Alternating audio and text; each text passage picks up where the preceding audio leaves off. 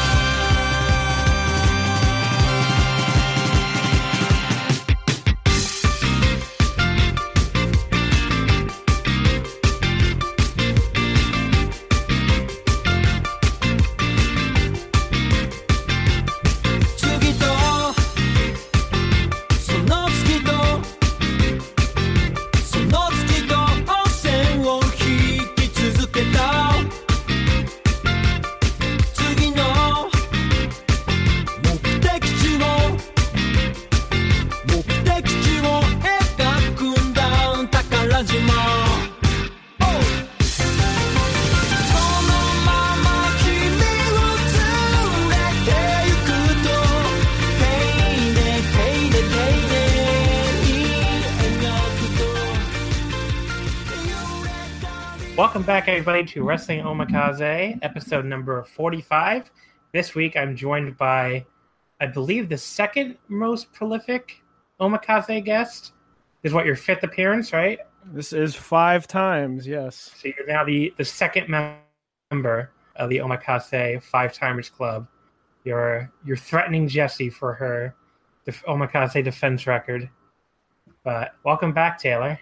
Thank you. Thanks for having me. I'm excited uh, to be here. Um, so I feel like you're on here enough. I could ask you like just what's been happening with you. You went to MLW right on Thursday. I went to MLW on Thursday. Um, that was exciting. I was excited because it's at the same venue where the Joey Janela show is going to be um, Oh, yeah. in August, and I had never been there. I don't even know if they had run wrestling shows there Did before. they just did they just announce Bound for Glory is going to be there too? They just announced Bound for Glory is going to be there. It's a nice venue, and it was very well. It was a very well run show. They had ushers showing people to seats. They had someone in front of me spilled their beer at one point, and the security guy like sprang into action, and the beer was cleaned up in about thirty seconds. uh, that I, I've never seen that before. The rest of the show that's crazy. So it was really great. The show was really long. The show was four hours long, um, which was slightly tiring for me. Yeah, Um, I know. it was, I was good. It was enjoyable and it was professionally done, um, which really is all. I mean, that's really all you can ask for. But a lot of times is not what you get. The show Yeah, started on time, which doesn't happen for about seventy five percent of shows in New York. Yeah, you know what? You know what? Did you know what I went to last weekend that did not start on time? Fucking Hatsune Miku. How Oh, the fuck? really? do- how is your singer a computer program and you can't start? We were all making jokes in the audience. It's like she's a computer program. You don't have to like get her ready. I don't understand. I mean, they do have a real band, so I guess maybe the band wasn't ready. But it's just funny to think that like this anime character sitting in the back, like I don't want to go out yet. Let's wait twenty minutes. Make the people wait. that was the weirdest. That was the weirdest late late thing I've been to. Yeah, she start. They started almost like I say she again. It's she's not real, but she started like forty minutes late almost. And I was like, okay. Yeah, I've been to wrestling shows in New York. I think I went to one show that started an hour and 45 minutes late. It was a lucha show that was in a warehouse in Brooklyn. It was not it was in a weird part of town and I showed up and they asked me if I was in, if I was on the show. they were like, "Oh, are you a luchador?" And I was like, "No, I'm just here to watch." Oh, the same the same fucking shit happened to me at um at this this Japanese like um I don't know how to describe it. It was like a Halloween party slash concert basically. I went to last year where it was again in like a in a warehouse, probably not the same warehouse, but in a warehouse in like the middle of Brooklyn, like by some abandoned like car lot or something. And we got there so early, I guess, even though we only got there like an hour before doors open, that people came out and were like, Are you guys like with one of the acts? And we're like, No, we're just here to watch the show. and I don't know. It's very weird. If you show up too early, apparently they just think you're uh, gonna wrestle or I don't know, play guitar or something. I guess so. But MLW was good, and they're coming back in October, so I'll probably go to that show because uh, LA Park's going to be there. So yeah, so I, I want to go see LA Park too. I'm probably gonna. I really, I meant to go to this show, and then like I was just like um, on my feet for these two concerts. You know, Miku I just mentioned on Saturday, and I saw the Pillows, which are like a, a Japanese rock band on Friday. Um, you know, back to back, and I just was so exhausted after all that and the and the week long of you know of work and everything like by the time i got to thursday i was like well the only thing really left is ga and i really don't feel like standing for another yeah the ga was the ga was packed so you yeah. would have been i was just standing really, in a crowded area yeah i mean i was just so exhausted on thursday i was like yeah i'm not gonna be able to do this and plus you know i it's hard to be be to the old girlfriend and like yeah i went and saw two Japanese concerts, and now some wrestling. like, okay, probably need to take it, take it, take it. You probably like, fucking take it easy, John. So, um, but yeah, we we both been going to stuff. I Guess we've both been watching stuff. You been watching anything interesting lately, non wrestling wise? Um, I finished Glow season two. I mean, that's wrestling related, but it is wrestling related. Yeah. I just finished. Um, I just finished Tokyo Ghoul season two. Okay. Awesome. Yeah, I've never seen it. I don't know why I never watched that show before because it's so like in my in my wheelhouse for anime. And it's like very edgy, dark. Like takes itself very seriously and is very depressing, which are all things I love in in my media. But yeah, I just finished season two and everybody's dead. it's one of those kind of shows. It's like one of those kind of shows where like it has a, a 30 character cast and like three characters survive at the end. So, but I've been marathoning that. It's been good. We have a lot. We had a lot of positive feedback last week to the to the Attack on Titan talk. So I'm like, should I just insert like an anime anime portion? An anime deconstruction at the end. I mean, I swear to God, I got more people like tweeting at me and replying about Attack on Titan than I do than we usually get for like any of our wrestling topics. So I'm just like, okay, people really wanted to hear about Attack on Titan, apparently, or at least the people who did like were very vocal about it. So this is very funny to me. Uh, but this week we're here to talk about DDT, which is not anime, but sort of sort of can be called a a living anime sometimes. And New Japan, obviously, we're going to talk more about the G1 Climax. I figured we should start with um, with DDT because unlike with New Japan, we only have one show to talk about here. So anyone who doesn't care about DDT can skip forward past this one show. A lot easier than anyone who doesn't care about New Japan can skip past four. So seems logical to me. Uh, let's start here with DDT Summer Vacation 2018, July 22nd. That was this past Sunday at Cor- Actually, just like four of our four of the five shows we're going to talk about today, all at Korakuen. Um, this said this did announce 1,026 fans not a great number, honestly, for a DDT Korakuen on a weekend with a with a title match on top. Um, I don't know if it's just people are not into the Irie thing. I, I would have thought Irie and Harashima would be more of a draw. Um, I don't know if it's just the G1 is hurting them. I mean, All Japan did like 1400 last weekend for like a junior title match and a TV title match on top. So I, that the number was pretty surprising to me. I think. Yeah, I think there could be. I mean, I know there's no crossover or very little crossover, but New Japan running there four times, right? Yeah, all four, is. all four shows were at Korakuen. No, no, no, Did you run three. shows? Oh, Three. three. I mean, three shows, and Thursday, Friday, Saturday. There is crossover from what I've what I, I talked to people about this. Like if you're gonna if you're gonna put any crossover between like new if New Japan fans are gonna watch something else, apparently it is DDT a lot of the time. I don't know why that is, but like I think it's just like the quote unquote like um like serious New Japan or Puro fan or whatever. Like maybe they just like to go have a laugh, you know? So sometimes it's like, well, let me do this very different thing. I don't know. I've, I've been told, and they did used to cross over a lot. Like, you know, they used to be guys appearing in both. But yeah, I remember I've talked to people about this, and they say there actually is like, like the, the general Japanese smark goes to DDT more than they will go to like a Dragon Gate or something. So, right. so it wouldn't surprise me at all. If, like three straight nights at Korakuen three nights, the three nights in a row before this did hurt. Um, you know, their New Japan drawing here, or DDT drawing here. I mean. Yeah, so that could be it. I also have another, um, and I was going to talk about this later when we talked about the overall quality of the show. which wasn't great. um, but I, I don't, and I don't know. This could totally be me.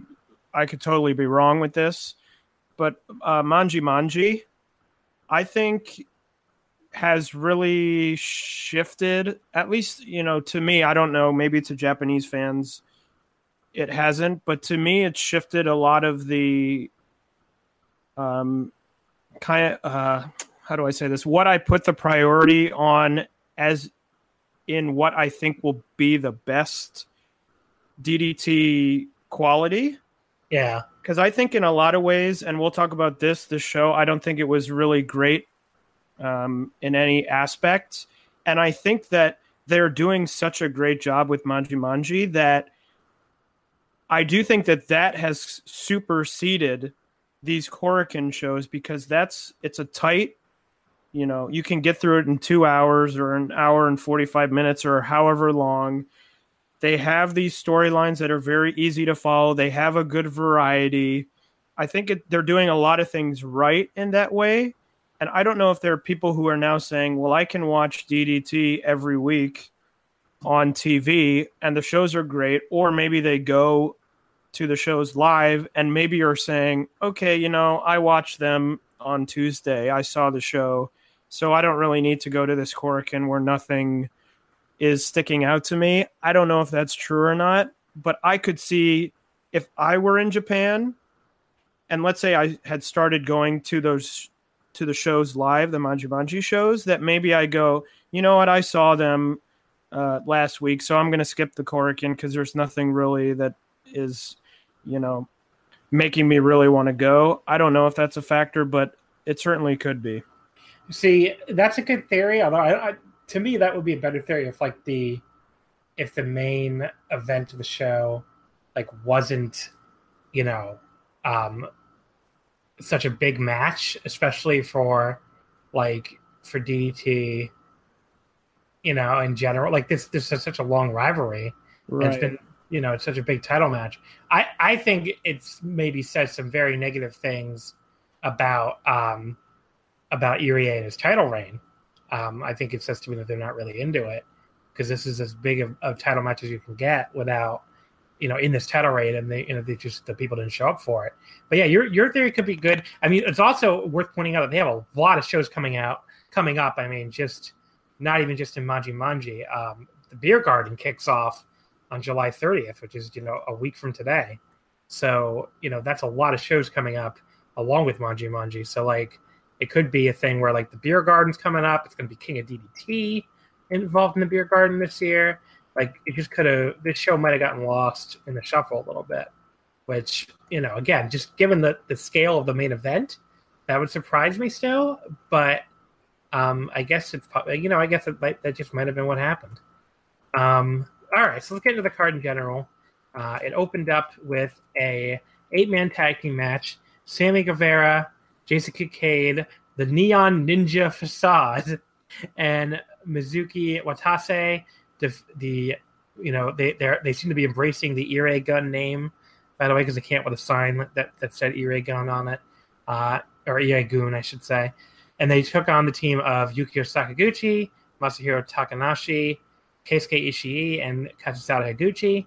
Uh, Sammy pinned Yukio Sakaguchi, but a running knee to the back of the head in 746.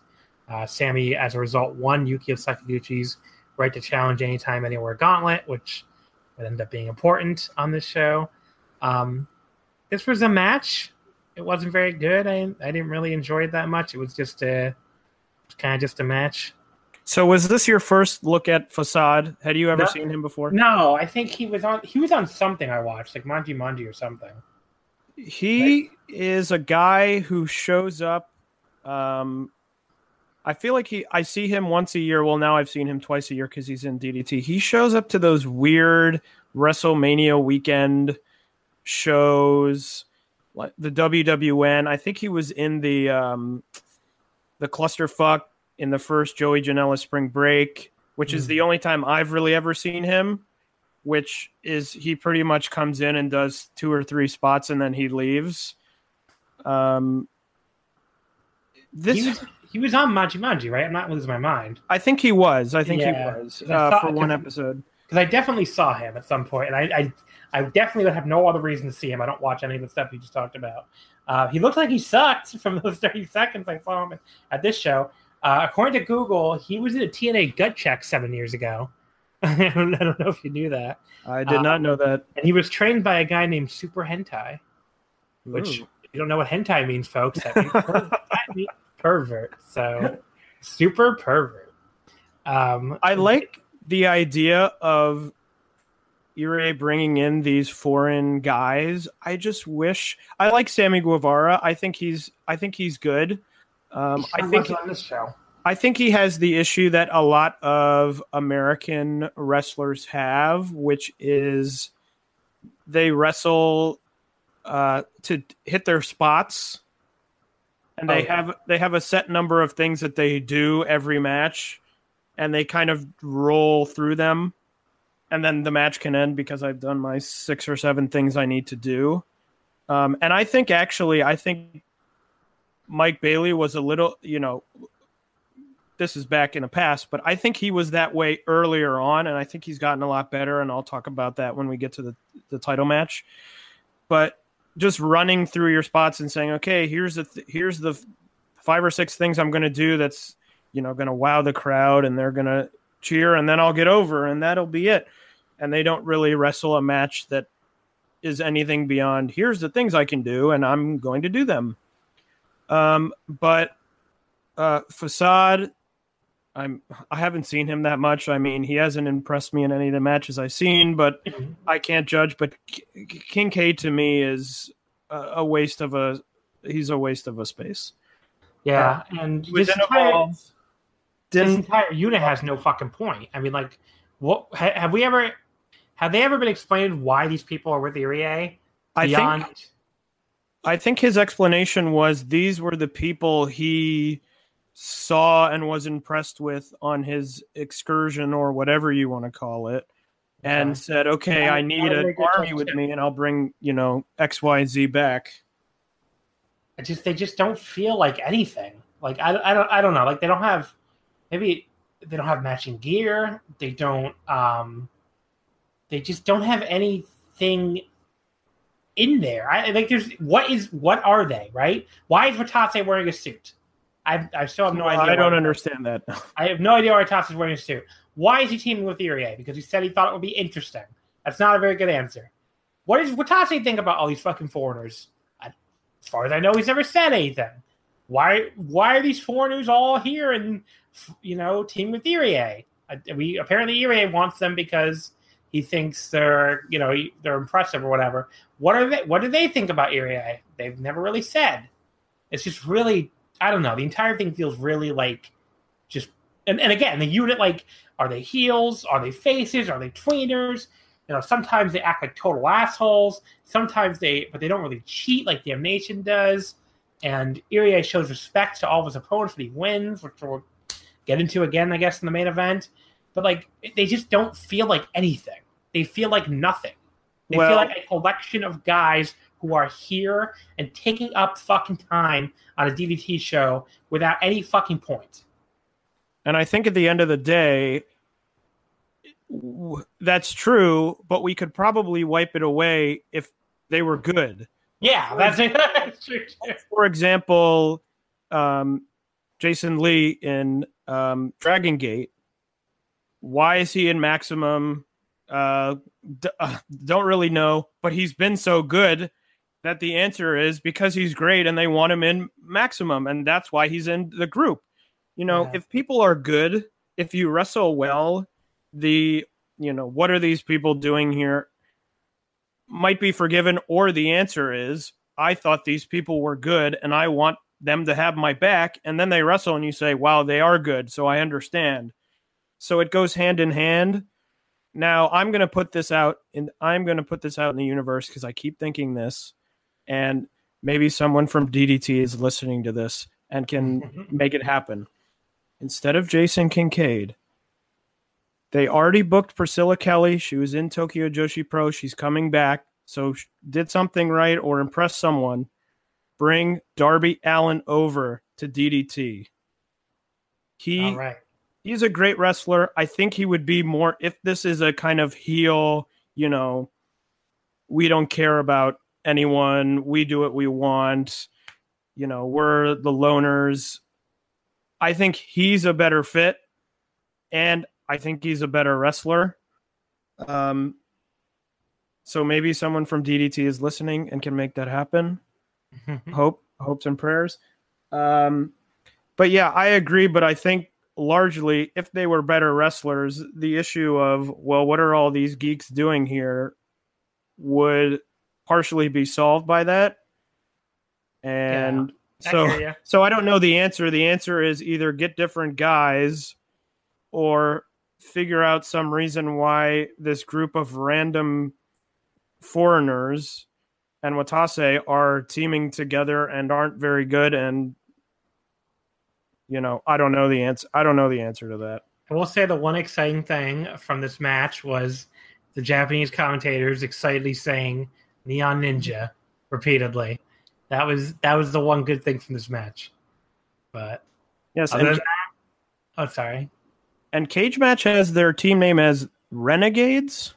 Oh, I, I, if, that's I've news never to heard me. of I've never heard of that. I mean, they, they had a big sign said Iragoon, so I don't. Maybe, maybe it is Renegades. Who the fuck knows? All I know is uh, I don't enjoy them very much. Um, but yeah, so Sammy won the gauntlet, but that was it for the opener. So this went from that crap to the most amazing thing of all time, which was Takeshita's mom flexing her very large muscles like she's Scott Steiner, like cutting a promo about how the um the T2 Joshi we're gonna we're coming to take over, or not T2 Joshi, all out Joshi, and how she has a you know everybody knows about her son, but she has another secret weapon, her her daughter Keiko Takeshita Jr. because you know his mom is Keiko Takeshita. But yeah, this was this was amazing, and they kept like showing her weight on the screen, which is apparently like like a shoot like 198 pounds. So she she's not screwing around. Takeshita's mom is. I, a lot of people on Twitter were like, "They just put the belt on her." But I don't know. Did you did you enjoy Takeshita's mom? I did. I did enjoy it. Um, I kind of in this kind of uh, T2 heated Joshi, all out Joshi. You know, it's not. I'm not running to my TV or my computer to watch it, but when it happens, you know, I I kind of enjoy it for what it is. Yeah, it's pretty fun. It's usually pretty funny. I enjoyed it. I mean, you know, there's you could say it's tran like transphobic, I guess. Um, it, it doesn't feel mean spirited, which I guess might be the difference. It's more like look at these goofballs than I th- anything. yeah, I think the only way it's mean spirited is towards the people doing it, towards the Yeah. wrestlers, more than saying, okay, this is, you know, making a commentary on something or the other. It just feels like, oh, look at the, you know, look at Takagi and look at Harada, you know, they're kind of, they're so silly and doing this. So, you know, I just kind of take it compared to some other things that happen in DDT, Yeah, it's really not that bad. This is, um, you know, fairly harmless. Although I can see, I you know, if people don't like it, then Yeah, I get. that's I kind get, of the way it goes with DDT comedy, though. Is you know, certain people aren't going to like certain things, and you may like one thing and not the other, and it's if you don't like it, you can pass it by, and you know, it's no problem. Yeah, I mean, I totally get anyone who's not who d- doesn't like it. Just wanted to make a note of it. Um, I always have to say this, but Kazuko Hirata, strangely attractive woman. She's She's just very pretty. I don't know what. Um, the makeup on the All Out Joshi though, it was just like a lot. Like I they, I liked uh, Carousel Shun. I liked that it was a dress. It, it- with some of the others, it feels like they looked in a garage sale and were like, "Okay, what are five random items I can put on myself to you know that are you know feminine clothing or whatever?" Whereas Carousel, it was one full. I was like, "Oh, that's an outfit." yeah. Instead of you know It's- ten I- tank top shirts. it doesn't really surprise me that Shun would put the most care into his female outfit, honestly. But um you notice too, like Akiko uh had like the, the Lita exposed thong going. That's how I- Delita. I thought that was on purpose, but then like he pulled his pants up at one point and like so I was like and then the, th- the, the exposed thong vanished. So it makes me think his pants were just falling down. was giving that Lita effect. He didn't actually mean to do that, but I thought that was funny. Um, it was a pretty funny match. Ended with Takeshita pinned Takagi with a leg drop in 958. Did like the whole like big boot leg drop and cupping the ear thing. I don't know. I don't know if that was supposed to be because Hulk Hogan just came back or to WWE and they were just they thought it'd be funny, or if it was just completely unrelated. Oh, I didn't even think about that. Yeah, because it just happened this past weekend. Yeah, you're right. So, I mean, like, or, or like the weekend before. But yeah, I mean, that's, that's what I that's what I immediately thought of. But I don't know. Why? What do you think it was supposed to be? Oh, I didn't think it was. I just thought it was goofy. Yeah. Well, it was No, certainly whatever. that. Um. The move of Takeshita, who looked like a 60 year old retired, you know, woman with the short hair with the short haircut. Yeah. So that was a, was a fun little six person tag match. Uh, you know, nothing got to go crazy out of your way to see or anything, but it was. I laughed. I enjoyed it. But I usually enjoy DDT comedy. So, um, match number three was the Uchikomi open weight ultimate title belt scramble tag rumble. So basically, this was a thing where you you and your partner you know you're trying to win this battle royal it's a tag battle royal um, you know with, with two, a team starting another team coming in another team coming in so rumble style and any any either teammate gets thrown out your team's eliminated but and this is the key the two winners at the end of the rumble then uh, have to face each other at the end to determine the uchikomi open weight ultimate champion this this seemed like a very poor strategy as a result for one team in particular. But let's get into it here. The first fall, uh, Super Sasadango Machine and Yuki Ueno eliminated Koki Iwasaki and Reika. Um, Sasadango actually pinned Iwasaki with the um, the vertical drop Lehman shock. And as a, as a result, he won Iwasaki's right to challenge gauntlet. Um, so that that I guess was just so because they announced earlier that like all of the the people with gauntlets are not going to be able to be in the in the um you know in the in the King of DDT tournament. So that was a way to get Iwasaki in the tournament, basically. And you know, I've obviously, no one's going to be crying that Sasadango is not in the tournament. Um, so that was the first fall. Second fall was Kudo and Saki Akai eliminating Sasadango and Yuki Ueno. Kudo pinned Ueno with the diving double knee drop. And the team that I think was most um, most not a good play on the part of Antonio Honda. Antonio Honda teamed up with Alex Ace, who's like this almost seven foot tall uh, dude from Spain, right? Isn't that where he's from? Spain. Yeah, I think that's right. Now, this is a great idea on paper at first because it's like, okay, well, all Honda has to do is stand around while Alex Ace eliminates everybody. But, buddy, you're going to have to fight this man, this giant man, if your team wins. So either you have some fucking deal with him where he's going to lay down for you, which I don't think that was true, or you didn't think this plan out very well. But because he looked all happy, but I'm like, you're gonna have to fight him if the two of you win. But they did not win anyway. They they did a pretty good job early on. They eliminated Dino, uh, Danshoku Dino and Makoto Oishi by double ring out. Then they eliminated Kudo and Saki Akai by ring out. But then they were eliminated by Soma Takao and Nobuhiro Shimatani. Basically, um, they, they he accidentally elbowed Alex Ace in the face, and that's how they ended up getting eliminated. Um, then Soma Takao and Shimatani eliminated.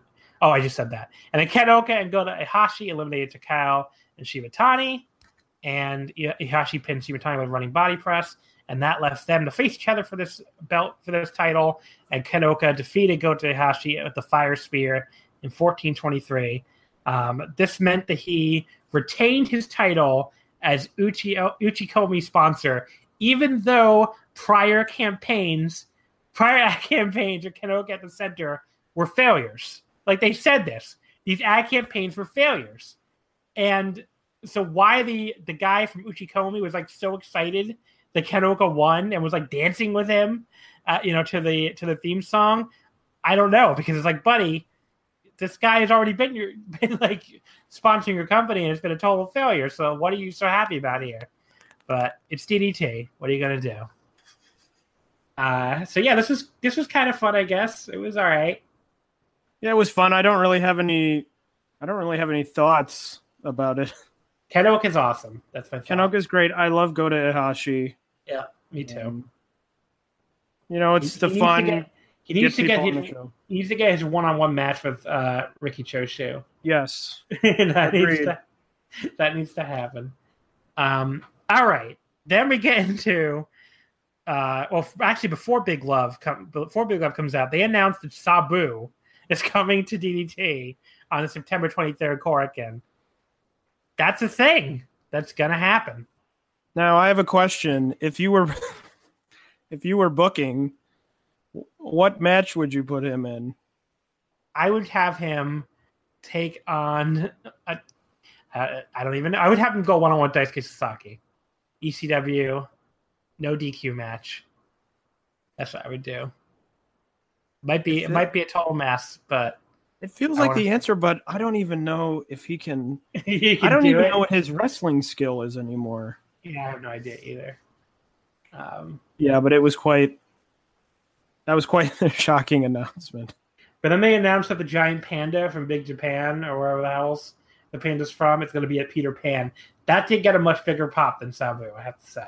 And is front and center on the Peter Pan poster now. the giant panda coming to Peter Pan. We'll see if the giant panda's a, a big draw. um, but that leads to match four, which is a big love special singles match. Daisuke Sasaki against Asuka. Um, the DDT Asuka, folks. Not the I'm not gonna get caught doing that again. Where I said Oscar. everybody thought I was talking about no, the one from Wave. Everybody, Oscar, the the one who's still in Japan. But yeah, so Oscar. so this match is going to take place, and Daisuke was basically like, you know, what's up, baby? And she says like, you really thought I was in big love with you? And Daisuke Sasaki's response was apparently, I should know this is all coming from the DDT English update at DDT Pro underscore ENG. Sasaki was like, ha, good joke, and starts saying, let's get married. And Asuka says, you're not my type. You're short, your hair is long, and in general, too old for a 19 year old like me. That is a shoot, by the way. She is 19 years old. So, and I, I don't know how old Daisuke Sasaki is. I think it is like mid 30s. So let's see. Is he like 36 or something like that? He is. Oh no, he's 32. Oh, that's what the, all the drinking. Still, old, still too old for a 19 year old. Still too old for a 19 year old. Yes, as a 32 year old, I can. I would not go around dating a 19 year old. Um, but yeah, he basically was like, he basically said, you know, um, she was like, "You're not my type," and Sasaki said, "Arg, bitch, I'm killing you," according to the, to the translation. Um, but yeah, it's uh, that's how the match started. First of all, R.I.P. Big love. R- R.I.P. Although I heard the 2,000 shirts that were printed up with Big Love on them will be at uh, Wave shows now. So go to a wave show if you want to get a big love shirt. um, Sasaki did beat Asuka with the crossover face lock in 823. Um, this was fucking awesome. Yeah, there was also that moment at the end where he did he uh Sasaki said uh I don't I don't remember what the exact wording is, but what's what do we say? And usually in the past it's been big love and she gave him the double middle fingers and said, Fuck you. Which I thought was pretty great. I mean, this only went eight and a half minutes, but like this was the best match on the show, and I had a great time. I mean, I would go like three and a half on this. It was really, really fun. Um, Asuka's awesome. She did like she did a handspring out of out of a Rana at one point that put Will Ospreay to shame, and I just thought that's ruled. I don't know what to say about it. It was a really awesome match. So the thing about Asuka is watching her in Joshi promotions is she's a lot taller than a lot of Joshi wrestlers, and she's super athletic in ways that other Joshi wrestlers are not. And when I watch her matches sometimes in Joshi promotions, I can feel her trying to m- get a middle ground between doing this amazing stuff she's capable of doing without totally putting her opponents in a spot where they can't either catch her or transition or anything like that. And I loved watching her in a match with someone like Sasaki, who you knew he probably said to her, Whatever you want to do, I'll catch you out of this. I'll flip you where you need to go. So I thought it was. I watch her a lot and say she's got so much potential because she's only 19. She's so young and this to me was really showing a lot of that potential she has when she's able to go full out like she did in this match.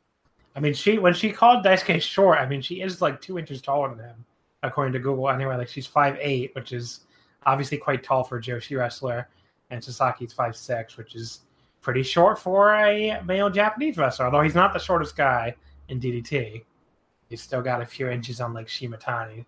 But there you go. Um, Big Love could not survive in part. So so if you're if you're looking to any eligible men out there who want to be Asuka's next love, apparently the key is to be taller than five six, have short hair, and don't be thirty two. So there you go. You wanna wanna hit on Asuka. I remember she was appearing, by the way, at like a one of these like they were having like some kind of like I don't I don't know how to describe it, like a lesbian pool party at, at like um it was like for bisexual slash lesbian woman in Japan, and like a bunch of the wave girls were appearing. Yeah, I like, saw that advertised. Yeah, and I guess Asuka, the, the two other wave girls were like both apparently gay, but Asuka, Asuka, as far as people know, only likes men. I think she's actually said that. So she was like the only straight woman at this lesbian pool party. I just remember thinking that must suck it's like everybody else is like hitting on each other, and she's there like, "Yeah, uh, all right." I don't know, but I mean, she did it, so I guess she, I guess she was all right with it. But it was just Yeah. really funny. Um, all right, the KOD tag team titles: Mike Bailey and Mao defeating Tetsuya Endo and Mad Paulie. Uh, Mao pinned Endo with a Cannonball 450 in 1753. Uh, Damnation failed on the first defense and Mike Bailey and Mao became the 65th KOD Tag Team Champions. What do you think of this one? Uh, I was not really all that into it. I agree. Um, either from an in-ring perspective, I was. I'm also a little confused by the booking of putting the titles on Damnation, and then changing them because I think at the end, Mao and Bailey sh- should have gotten them. I think that was the right call, but I don't, and maybe Sekimoto couldn't make the date or something like that, or something came up. I don't know, but I don't understand why you don't just keep the titles on Sekimoto and Higuchi and just have them lose this match. It probably would have been a better match at the end of the day, the way Sekimoto and Higuchi are going. And it would have been a bigger deal for Mao and Bailey to beat this team that had beaten a lot of really great teams. So I'm a bit confused on that end, and I wasn't really in much into the match. Um, so for me, it was kind of a double double double thumbs down, I guess. I mean, I don't mind the end result because it feels like Bailey and Mao have been, you know, waiting to get these belts for a long time, and you know, they they could have a really good tag title reign here. But yeah, it, the booking is a little weird, and the match was to me way disappointing. Um, you know, I would go like like two and three quarters or something, and I would have expected like a really good match here. It was just very very slow most of the way, just like the main event was, and I don't know, just didn't. It never really grabbed me. Um, not a not a great tag title match. But yeah, the main event, the KOD openweight title, Shigehiro Irie defeating Harashima in 25 25 28 with the Beast Bomber. His third defense. Uh, this was Harashima cash, cashing in his right to challenge at any time, anywhere contract. Um, this was another one that I thought was very slow and disappointing, up up to a point. It did. There was a really fun closing stretch. Um, you know, not I, good closing stretch, but the match was just so boring. And if you're gonna, I mean, this to me was almost like a better example of some of the a long boring match with a with a hot switch and stretch than like people insist that's like the new japan style that you know all the matches have to go 25 30 35 minutes and you know there's nothing until the finishing stretch. This to me was even more of an example of that. Like there was really nothing in this match for like the first like 15 minutes at least and to the point where you know the crowd wasn't into it at all. I was really surprised by that. Like i thought if anything they would be into Irie and Har- Harashima after all the the history between these two guys and Irie finally winning after you know losing to him so many times. Just they, the crowd just didn't just didn't care, and in hindsight, this just didn't look like a big enough time to do this match. I mean, they just didn't. DT, I guess, just didn't have any bigger shows to do it on, but like they didn't want to wait all the way till Peter Pan, presumably because Irie is either going to lose it before that or he's going to lose it at Peter Pan. But I mean, just it just did not feel like a big enough stage for Irie finally beating Harashima clean like this. Um, but yeah, I don't know. It just didn't it didn't work until the end. Um, there was a you know a cool counter of the Somato with, with a lariat by Irie that that's that stands out to me. It's like the big spot of the match, and then he hit two beast bombers and got the clean pin. It just it just never clicked with me. Like I would go again like three stars on this. It was good to a point, but like in the in the finishing stretch was good, but just such a boring match before that. Uh, I agree.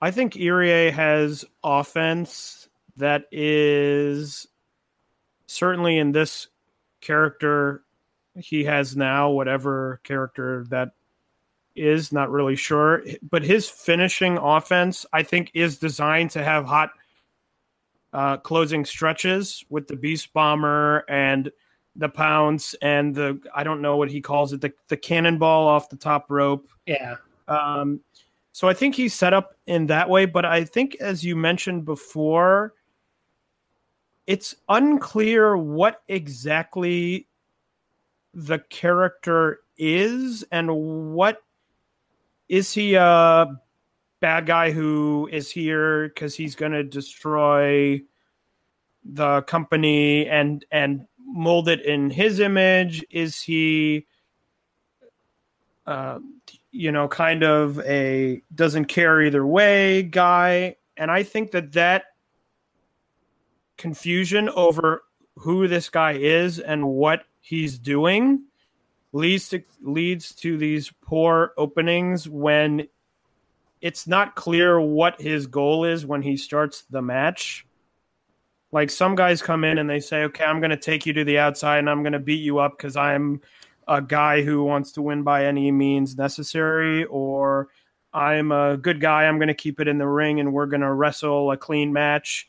It's not clear who he is. So I think the openings, and I've felt this way about a couple of his other title matches he's had, is that it's not clear what he's doing because it's not clear what the character is and I think that that hurts the beginning, at least the beginnings of matches, even maybe the middle, which then of course is covered up in the end because he's got these great moves and he's hitting people with beast bombers and it looks really cool and you go, oh, this is exciting and you know facing a guy like Harashima who's got some cool moves as well, you can kind of go, oh, they're you know trading these awesome moves and they look cool. So I'm into this, but that first part I wasn't really into because I don't really know what I was supposed to think or feel about what these people are doing.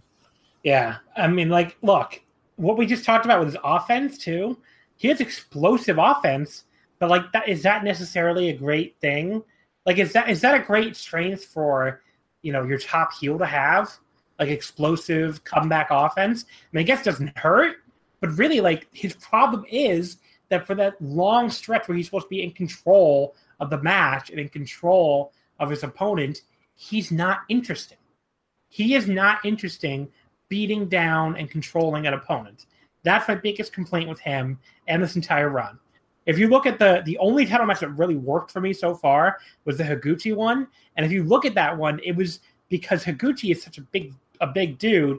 He they were just able to trade the entire time and have like you know a very similar match to like the G1 Goto Ishii match we're going to talk about a little bit here. But like with Irie on control, he does not play a big bully heel convincingly, which is the role he was trying to play here against Harashima. It just never felt like it clicked at all. And he it's just not interesting. His offense is not interesting. He's not interesting as a heel. And, you know, like you were saying, the the character is not, you know, the character is not there, right? Like it doesn't really make a lot of sense what everything he's doing and how they portray him. After this match is over, he and Harashima shake hands, like you know, a total babyface move, and then he goes right from that to complaining about DDT again. So it's like just just pick a side with him. Like just if you want it, if you'd rather have him be a babyface, just let him be a babyface. Because what I, I get wanting to do shades of gray, and sometimes that does work in in Japanese wrestling, but it's clearly not working here because the crowd was not into this match. They're not into him, and they really need to change it or or, or like just drop it entirely. So um, after the match, you know, like I said, he shook Harashima's hand. Um, the he basically said after that he want, talked about wanting to go overseas to defend the title against foreign wrestlers. Uh, Imabayashi basically told him DT needs to know in advance who you'll be fighting so they can authorize any title defenses. Um, Irie talked about the one way ticket that Higuchi won for winning the DNA Grand Prix they never used, which is true. He got a one way ticket in New York and then never went. Um, Irie basically said he'll he'll get maybe he'll take it for his travels. I tell him a one way plane ticket from 2016 probably no longer valid. I don't think I don't think any airline is going to be accepting that, but who knows? Um, the basically said he said the overseas title defenses is another thing DT promised that they never followed up on. Um, Danshoku Dino said if this is what Irie wants, then it's Dino's duty as DT producer to endorse it. is like, well, I already said it's going to happen. I don't, you don't get any say in the matter anyway. Basically, just like again, that is him coming out as a total heel. It's like, yeah, he just said you could do it, and you're like, you're being, and you're still being pissy about it for no reason. Um, but yeah, but this was all cut off. Uh, Dino, I guess, went to tell him that he hopes he won't lose the title, but he was in, but then he was interrupted by Sammy Guevara, who tried to cash in his anytime anywhere bracelet right then and there. So we got another title match, a surprise title match at the end.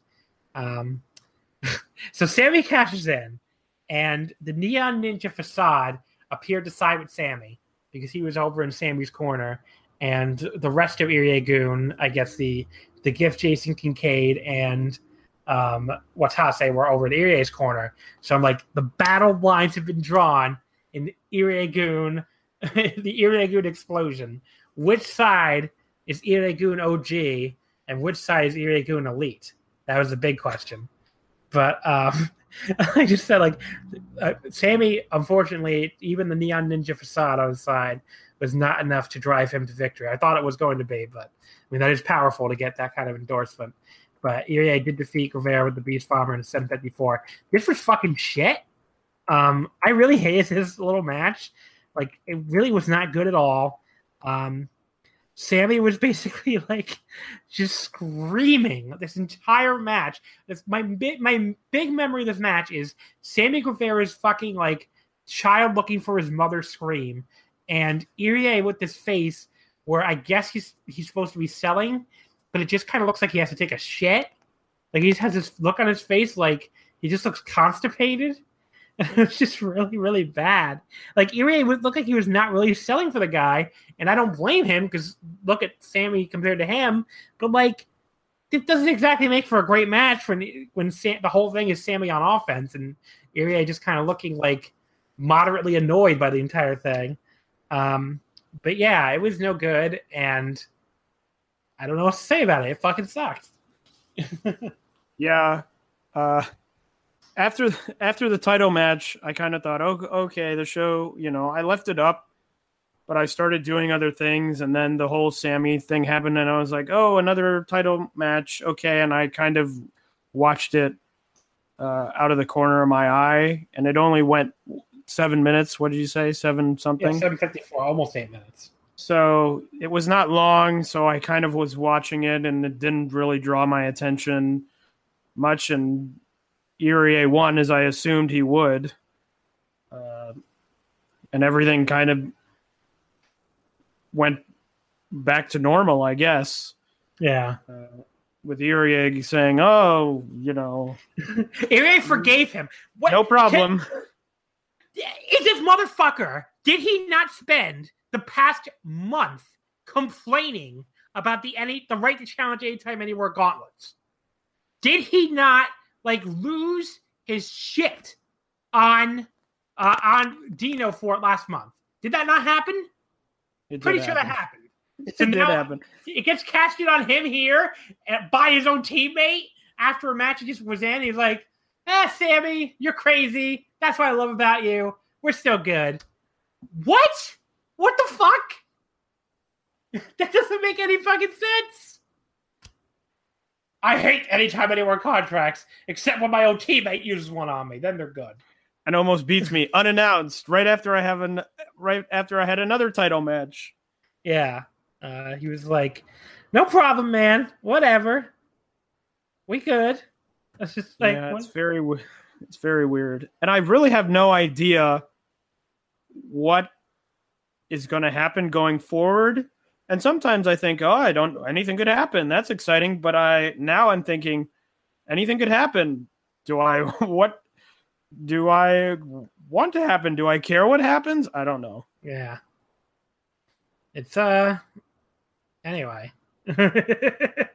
it's it was a it was a match, not a good one. I just remember thinking the entire time like um you know, what the, after last year, last year the the surprise cash in match after a main event was yeah, that... was freaking Yoshimura cashing on Takeshita. It was after Takeshita Ishii, right? Wasn't that? Yeah, it was. Yeah, two. Uh, uh, one of my favorite matches of the year last year. One of one of the most underrated matches in its own right, I think. And follow that up with another amazing match with Takashi and Yoshimura. And now this year we have Irie and Harashima in an incredibly disappointing match. Um, and then this shit as the extra match. So no good, not not good at all, and a a very poor ending to what was a pretty subpar show. One of the worst DDT Korakuens in quite a long time. I think I can't really remember a worse one actually. Yeah, I think you'd probably be right, and also also thinking going back to Manji Manji is one thing that show has really not had any of is Irie.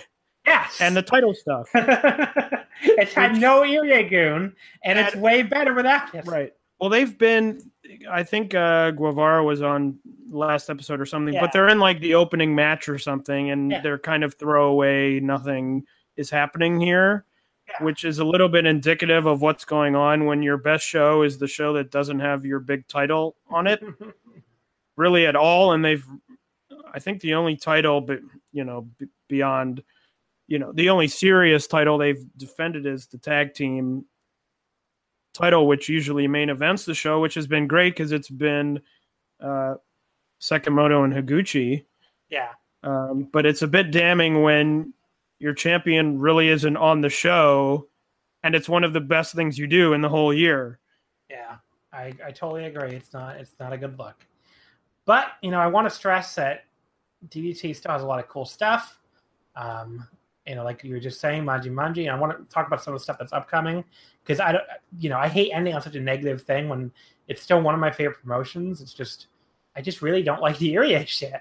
Um, the tag title stuff was disappointing, but I usually enjoy all those people. And even on a show I didn't really enjoy overall, there was still like some funny comedy, and the Big Love match was awesome. So it's like if if the title picture was better, like DDT would be fine. But you know, this Irie thing just is not working. Well, and they've put the tag title, the tag titles on Mao and Bailey, who I think will be a really good team. They didn't have a good match. Yeah. But I think they probably will have good matches, especially um, if they do continue to main event the Manji Manji shows with the tag titles. I think they're going to have some good matches. I mean, I hope that they would have a match against Sekimoto and Higuchi. Yeah, hopefully. just as the people who lost and are coming back for the title, because I think that would be a really great match. Um, so at least the tag titles are on the correct people, even though the match wasn't all that great. Yeah. Um, I can certainly see the two of them having uh, a lot of good matches. So let's talk quickly some upcoming DT stuff, since there's a lot of stuff to look forward to, in my opinion. Um, tomorrow, aka today, when most of you probably listen to this, uh, July 24th, the DDT Live Manji Manji number 12 from Shinkiba First Ring um, you got a couple no TV matches, including Naomi Yoshimura versus Facade. I wish I could see that. like, I wish I could see Yoshimura throw around the Neon Ninja. It's but... sometimes on the. It's sometimes on the show. They uh, show the dark matches. Well, I'm gonna. I'm definitely gonna check that one out if it's if it's on there. Um, the proper opener is Toru and Kazuki Hirata against Antonio Honda and Kazusada Higuchi. Uh, then we get Soma Takao and Tetsuya Endo against Daiki Shimamura and Nobuhiro Shimatani. A four-way tag team match with Harashima and Masahiro Takanashi against Don Dino and Makoto Oishi uh, versus the tag champions Mike Bailey and Mao versus Ishii and Yuki Ueno. Uh, a special hardcore tag team match. Speaking of Irie Goon, it's Irie and Jason the Gift Kincaid against Jun Kasai and Daisuke Sasaki.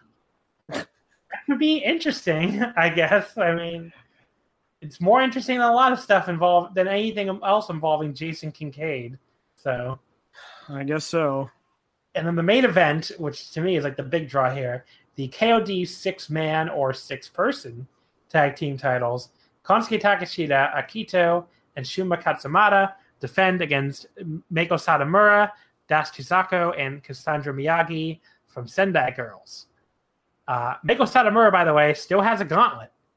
So that's uh if you if you want to know like basically if she could if she gets pinned here obviously she would lose her gauntlet um, if she doesn't get pinned here she may tell us what she's going to do with her gauntlet um, but there you go that's that's an interesting it's one of one of Meiko's first appearances uh well actually I think she appeared a couple weeks ago but they we could have new six per six man tag champions so but yeah I'm, I'm excited for this one especially just to see you know, I'm I, I love Cassandra Miyagi, so seeing her um, in a DDT main event is really cool. Yeah, that should be a really that should be a really good match. That's a great. Obviously, I think that's the exact team that usually goes over for King of Trios. Yeah. and yeah, steals the show about every year. So they are very prepared for six person action. So I'm I have no doubt it's going to be a great match. So we got three gauntlets left out there, folks. We have uh, Meiko still has hers. Uh, Hirata still has his, and now the one that w- that was held by Koki Iwasaki is now held by Super Sasadango Machine. So those are the red, yellow, and blue gauntlets. Mako's is red, Hirata's is yellow, and Iwasaki's is blue. Uh, thank you, by the way, to, to, Dramatic DDT on WordPress for all this information. Uh, Yukio Sakaguchi, of course, he lost the black gauntlet to uh, Sammy, who cast that in. So we only got three three gauntlets left now and we'll see what the plans are. Um, other than that, we have the next week will be this, the beer garden shows. Always very possible, or always very popular, I should say. Uh, it begins on July 30th with Damnation Day. Um, we're going to have a crocodile death match. Daisuke Sasaki against Masahiro Takanashi. Don't know what that means, but maybe we'll find out. Um, Soma Takao produced Damnation new member assessment match Soma Takao and Shota against Psycho and Chango. and fucking Cha or I get is it no, it's more like Chango. Well, Chango in DDT, folks. That's something. Um, he's a, for people who don't know who Chango is. He's like a a Toryumon um, student, basically. I'm trying to see where the fuck is he wrestle now? Um, he wrestles in one of the top promotions in the world, um, YMZ. Oh yeah, that's true. He does still wrestle in YMZ. His last his last match was July Psycho. 16th. Um, huh? With Psycho wrestles With in Psycho, YMZ as well. So Chango wrestled. He, he's been wrestling lately on the VKF shows a lot. So that's been, been his main thing. Um, and then he's also been on Heat Up. Uh, he's been you know, YMZ, like you said, Guts World. He got an All Japan appearance this year at a Battle Royal. There you go. From all that, he could he could be the next member of Damnation, folks. I really doubt it, but um, Damnation. Then we have Damnation versus Metal Family. Uh, Tetsuya Endo and Mad Paulie against Trans Am Hiroshi and Sagat. I cannot wait for that fucking match. That's gonna be so awesome. Um, but Trans Am Hiroshi is gonna treat us all to a song. I'm sure it's gonna be great. Um, and then we have Shuji Ishikawa and Kohei Sato, the Twin Towers folks, teaming up in DDT against Kazusada Higuchi and Yuki Yuki Ueno. Um, even though we obviously know who's getting pinned there, that should still be a good time for big boys. And then we have Damnation versus Nobu Nation, which right now is X versus X. So um, that's the first Beer Garden show. The second Beer Garden show, July 31st in Juku Face, the entire King of DDT first round, all 16 matches on one night. They all have no time limit, by the way. So this isn't even like a thing where they're all going to be like 10 minute matches that go to like a, a time limit thing, like at those ta- that that um, year end show or like a one count or whatever. No, they just we have 16 hour matches, folks. For all we know, I mean we won't, but we could. So I'm gonna go through the matches really quickly here. Kudo versus Akito. Goto Hashi versus Keisuke Ishii. Mike Bailey versus Nobuhiro Shimatani. Shunma Katsumata versus Alex Ace. Six foot ten Alex Ace against like five three Shunma. That will be something. Hoshi versus Yukio Sakaguchi. Yuki Ueno versus Soma Takao. Torawashi versus Watase. Mad Paulie versus Harashima. Takagi versus Mao. Deki Shiramura versus Masahiro Takanashi. Tetsuya Endo versus Gorgeous Matsuno. That got like the biggest pop from the crowd. Yeah, I got a big pop. that went up there. Uh, Matsunaga versus Higuchi. Koki Iwasaki versus Antonio Honda. Actually, can't wait for that. Daisuke Sasaki versus Jason McGiff Kincaid. Yuki Ueno versus Ta, uh, versus Tano Tanomusaku Toba. And Naomi Yoshimura versus Konosuke, Takeshita. Yoshimura versus Takeshita is the main event of the first round show. I guess settle in on July 31st and get ready for a long, long fucking show. Um, but yeah, that's, that is something, right? I mean, unless a couple of the matches go about two minutes. Yeah, it's very possible. Some of those but- match, some of those matchups and those people in those matches, I can I can see that happening a couple times. I mean, you could have eight matches that are 15 minutes and have, you know, another eight matches that are five minutes. It's How just many- amazing. How many minutes is how many minutes is that? Yeah, How that's a lot of they still a lot of minutes, but who knows? But yeah, I mean, it's just we're getting the entire first round on that day. Um, there's a bracket until the quarterfinals, and the the the lottery will shuffle a the final eight into new matchups. The winner gets one million yen and the KOT openweight title shot at Ryogoku Peter Pan. Um, after that, we have the Shuten Doji and Harashima Day on August 1st. Um, most of these shows only have a few matches so far. So we have Miyobishiki Gun versus Gatoh Move, uh, Saki Sama, Martha, and Yoshiko Sama. She's back against Emi Sakura, Riho, and Mei Suruga. You're like a big Joshi guy, so you're excited for that? Gato I am. I like Gatoh Move. They have started, and if anyone wants to watch Gatoh Move before the show, they have a YouTube channel now where they put up. It's about a match a week, uh, but it's pretty good. It's totally free, so you can go. And I think at this point they have probably nine or ten matches somewhere around there. They're all easy watches. Uh, if you don't know, they all take place in uh, rooms where there's no ring. Um, they actually have an old match up from I think 2013 with it's a tag match with Kenny Omega in it, um, which is fun to look back and see how much Kenny Omega has changed, but I'm looking forward to that. Always like when these uh, wrestlers from the smaller promotions can kind of get a chance to mix it up on bigger shows. Uh, so I'm looking forward to it. Uh, but yeah, so that's going to be on the Shuten Doji and Harashima Day. And then we're also going to have Kudo, Yukio Sakaguchi, and Masahiro Takanashi against Harashima, Hoshi Hebi, and Kazusada Higuchi with Poison Sawada Julie. So he's the Emperor of the Snake World has returned to the surface and poisons the DDT wrestlers. It's going to be something. Um, then we have the Dino and Super Sasadango Machine Day on August 2nd. Uh, Sasadango Machine versus X. The, I like the match title here. Something by Sasadango. and the usual, the usual Sandman match, X versus X. Of course, they're going to do like the whole entrance and everything.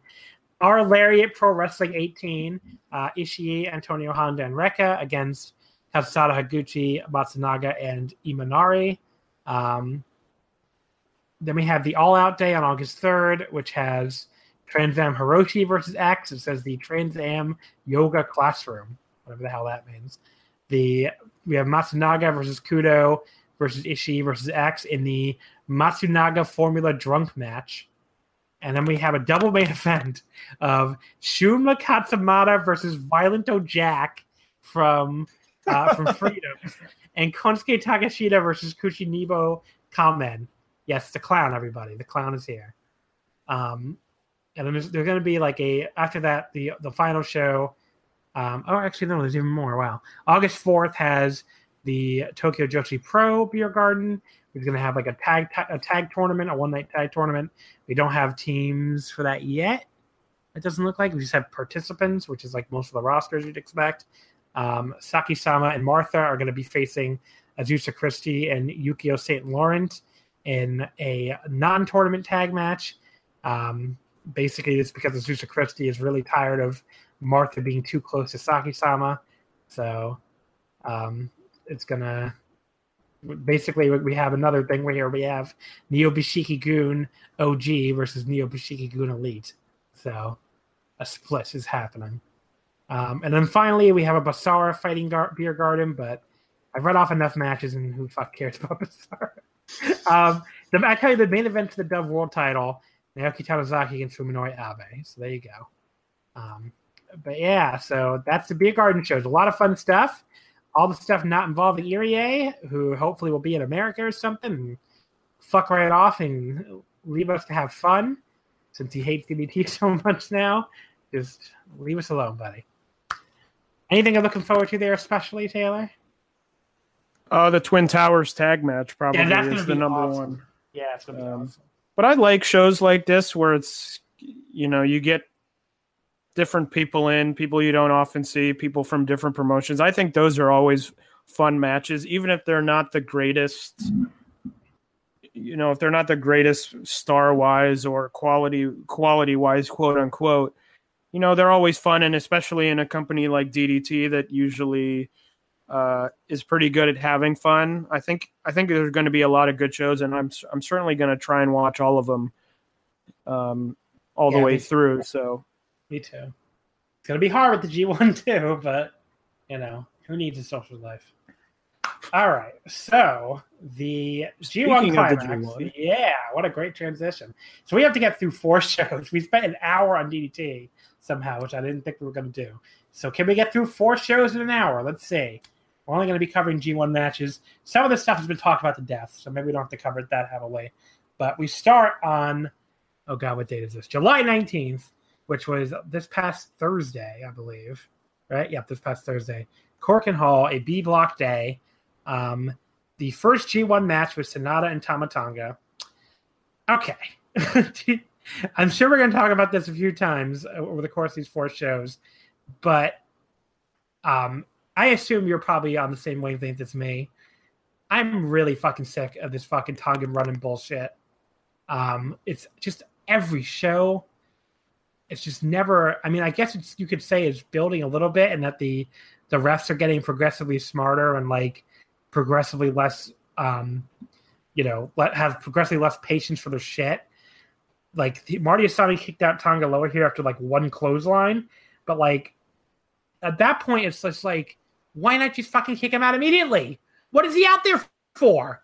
You know, like you, you really can't be like, okay, buddy, the last five times you come out here, you've gotten physically involved, but this time, you could you're obviously not going to do it. Um, I just, I really like Korakuen was just dead for this, and you know, Sanada is very popular, so he's not the problem here. Um, you know, just not not a very exciting match. The you know, there was a ref bump. Bullet Club ran in. You know, it makes you wonder where the fuck is Lij. But then Sanada didn't need them anyway because he just kind of like ran Tama Tonga into Tanga Loa, rolled up Tama Tonga with a rolling back clutch and got the pin. Two stars, not very good, and a running theme for Tama Tonga in this tournament. So I'll say this one time and it'll cover all the Tama Tonga matches. I am someone in wrestling. I don't like interference in general. Um, it annoys me uh, generally, but especially in something like the G1. Now, look, there's things like Yano, and Yano's going to come in and he's going to hit people in the nuts and, you know, do whatever he does. That's a different thing for yeah, me because that's kind of his character. Totally and also, we're talking about three minute matches with, you know, Toru Yano, who's never, who's probably never going to win the G1. So that doesn't matter to me. This thing with the run-ins every every match, the thing it does to me almost I I guess I'll use the word psychologically is I watch the match and I can almost not focus because I go, well, the match is not going to matter in 5 or 10 minutes because someone's going to run in, the ref's going to get bumped. So none of this really is going to matter. It's not going to make any difference. The match is not going to end until someone runs in. So I, I don't have to watch that closely because I know no one's going to get pinned. And it just, I hated it. Uh, la- was it last year with Suzuki-gun? They interfered a lot, which I hated. I'm I'm someone, and this may make me a snob, but in the G1 especially, I'm someone the least interference shenanigans you can do, the better it is for me. I want to see good matches, and matches with interference to me yeah. are not good unless you really have something that you can justify and say, okay, this is why we need the interference here. We need it because XYZ, it's completing some story. But obviously, this is not. It's the same thing happening every match. They run in, oh, the ref, oh, we're fighting the ref. The ref's throwing us out. We're doing all these things. And I'm just, maybe if it happened once, I'd go, oh, what's happening? If it's going to happen every single match, I've seen it. I don't care. Yeah just move on.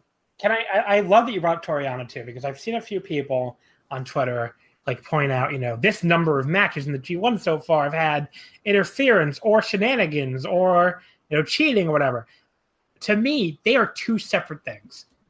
If you have a guy like Toru Yano or Jay White, those are the two people really doing it in this G1, who wants to fucking cheat on their own, even if it involves like the ref out of position or the ref bump, I'm way more okay with that that I am with the interference shit. It's like a guy being a heel by himself. At the end of the day, he's still acting on his own. He's still winning the match by himself, even if he's you know cheating along the way. That never has bothered me in wrestling nearly as much as interference. Maybe I'm the only one who makes that kind of distinction, but it just does not bug me at all to have a guy, you know, cheat. Like people fucking cheat in lots of sports, okay? Like there's fucking baseball players who are fucking around with their baseball and their grip and the, like the the shit they put on, like that pine tar shit they occasionally get busted for. Like that happens in real sports. People try to cheat and try to get away with shit. I can buy that to an extent more than I can buy. What doesn't happen in baseball is a guy on the fucking bench who's not involved in the game running out of the fucking field and making a catch or like tackling the guys running the bases. You know, that does not happen. So cheating is one thing. Cheating happens everywhere. People are always going to see what they can get away with. I get that. People not involved in the fucking match getting involved, that is fucking stupid to me. It always has been, always will be. So, well, it's also weird in a year where Yano is doing probably the most wrestling he's ever done. That's true too.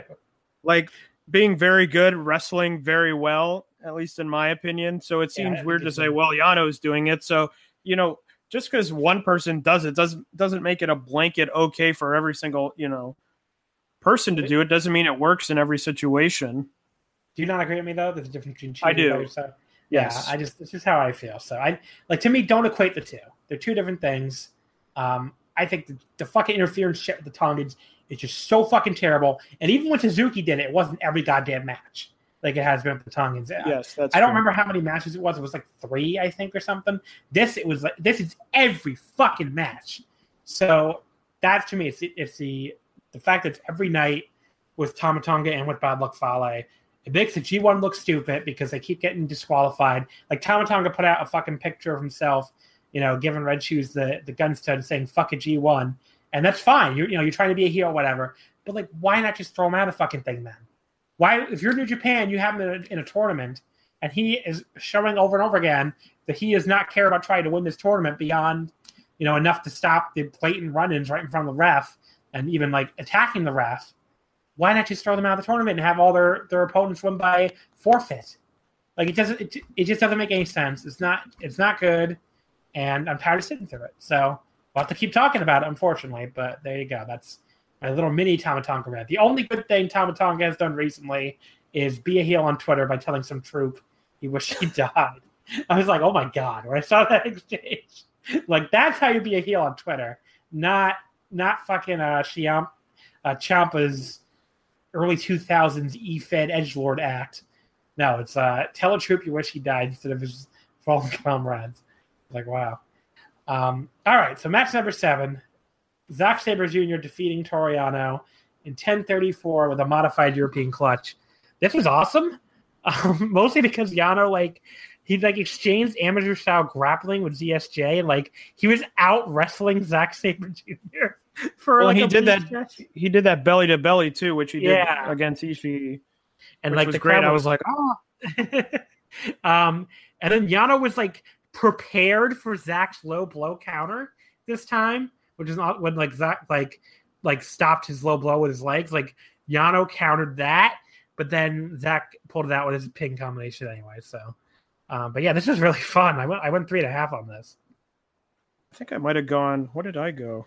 Now I'm going to look at my Hmm. uh, look at my list. I think I might have gone four. Did I go four? It I did go four. I I, went four.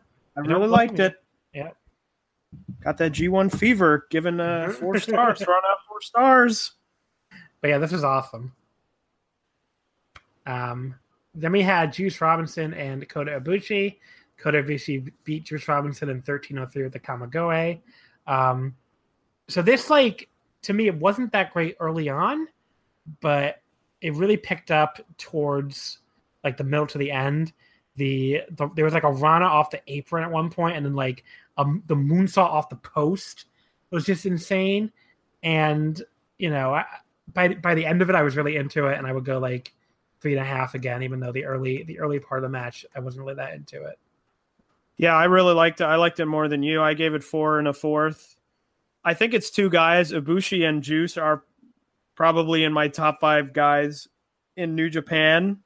So I was probably more into it from the outset. As you said, that moonsault off the post with very little room for error on Ibushi's part in terms of hitting that railing uh, was really crazy. That's that's at the end of the day, that's the spot of the match. That's the thing I'll probably remember from it. Looking Yeah. back in you know six months' time, when you say, "Oh yeah, the one where he did the moonsault off the post," but it's just two guys. I you know, two faces going at it. You know, I love Juice's whole thing.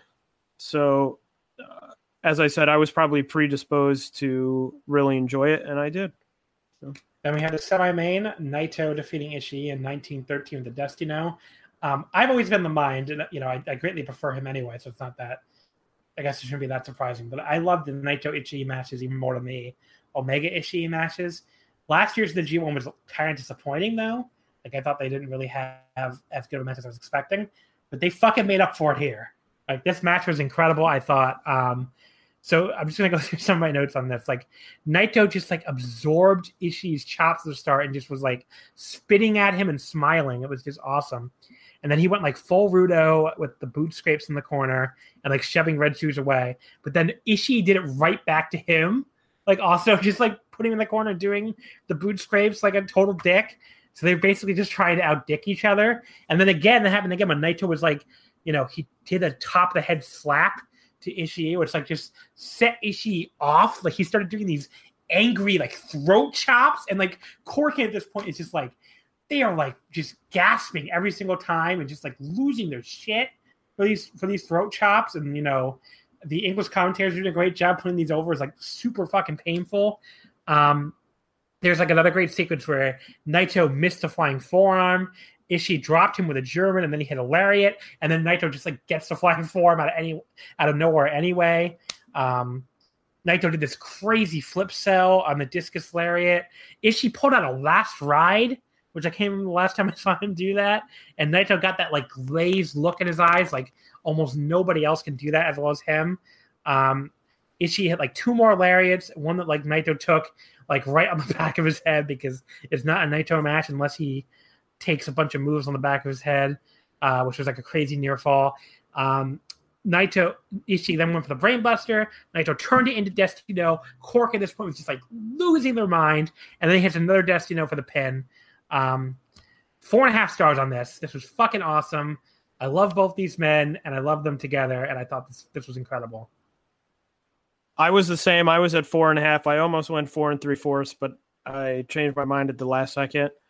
The it was close. For, it was close for me too. The thing that's, I mean, the thing that will stick out about the match is Ishii just chopping the shit out of Naito for a for a very long time, and chops that seem, you know, some chops are very loud uh, and seem painful. Some chops are not, but they just seem like they were just thudding impact to me, and just the chops where you go, oh, you kind of shiver. And then there was that moment near the end where Naito dumped himself on his head on the lariat, and I was like, oh. You're, yep. He, finds of like, course, of course he, he would do that. So many ways to like take a fucking bump on his neck. It's horrifying, but like this, like I, I will always point to him taking that fucking that super German thing from the Gold Lovers on Kenny's stupid video game show. And like people think this man is lazy. It's like, are you fucking out of your minds? It's like you talk about like falling for a work. Like Jesus. Um, but yeah, I mean like Naito, you know, he shoved down Red Shoes after the match too, which is great. It's almost like he's got his, you know, ungovernable groove back, basically. Um, but yeah, like you were saying, this was awesome. Uh, we'll talk about Naito again with the Juice match, but he's killing it here. Uh, then the main event: Hiroki Goto and Kenny Omega. Kenny pinned Goto in 1929 with the One Winged Angel. Why don't you talk about this one first? Because I have a feeling you probably liked it more than I did. Uh, I liked it. So it's so funny hearing you talk through these matches because I have my I have you know some notes, but a lot of them are just kind of the rankings. And there's so many matches and there's so many good matches that sometimes I go, Oh, I really like that match. And I go, well, what did I like about it? And I go, Well and I don't you know, on other shows where it's maybe a show and it's the first show you've watched in two days or something like that, and you see the main event, and the main event's the big match, and you remember all, it's like there's so much good stuff, yeah, that it almost comes together in a you know, it's it all blends together in a way which makes it sound like it isn't good, but it's all so good that it's like, oh yeah, I love this match, but what what did I love about it compared to you know the Naito match? Um, I did like it. I gave it four and a half. I would put the Ishii Naito match as match of the night yeah, over it. Yeah. I think it was. I think it was uh, a degree better. Um, I again like the Juice Ibushi match. I think Goto and I actually one of my first articles that I ever wrote for Voices of Wrestling was about Hiroki Goto about how he's so good, chronically underrated, almost by you know the fact he never is going to have a big title beyond the never. Yeah. Or maybe another run with the Intercontinental title if he can even get there, which at this point I don't know that he ever will.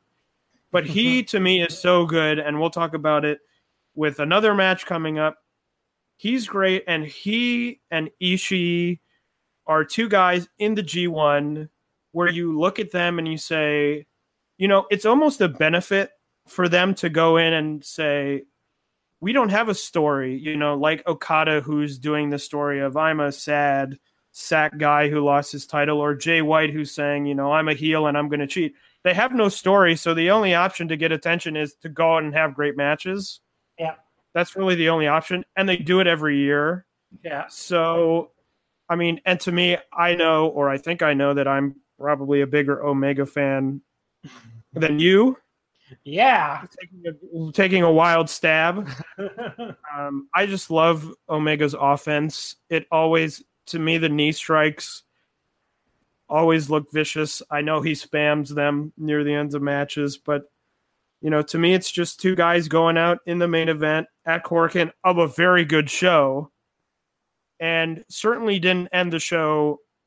I I think you would agree, even though you probably didn't like it as much as I did. Didn't end the show on a on a No. down note. No, not at all. Um, um, what I would say about Omega um, in general, there's a weird little backlash going on him now. If you look at Twitter, and I think I I don't think he's a bad wrestler.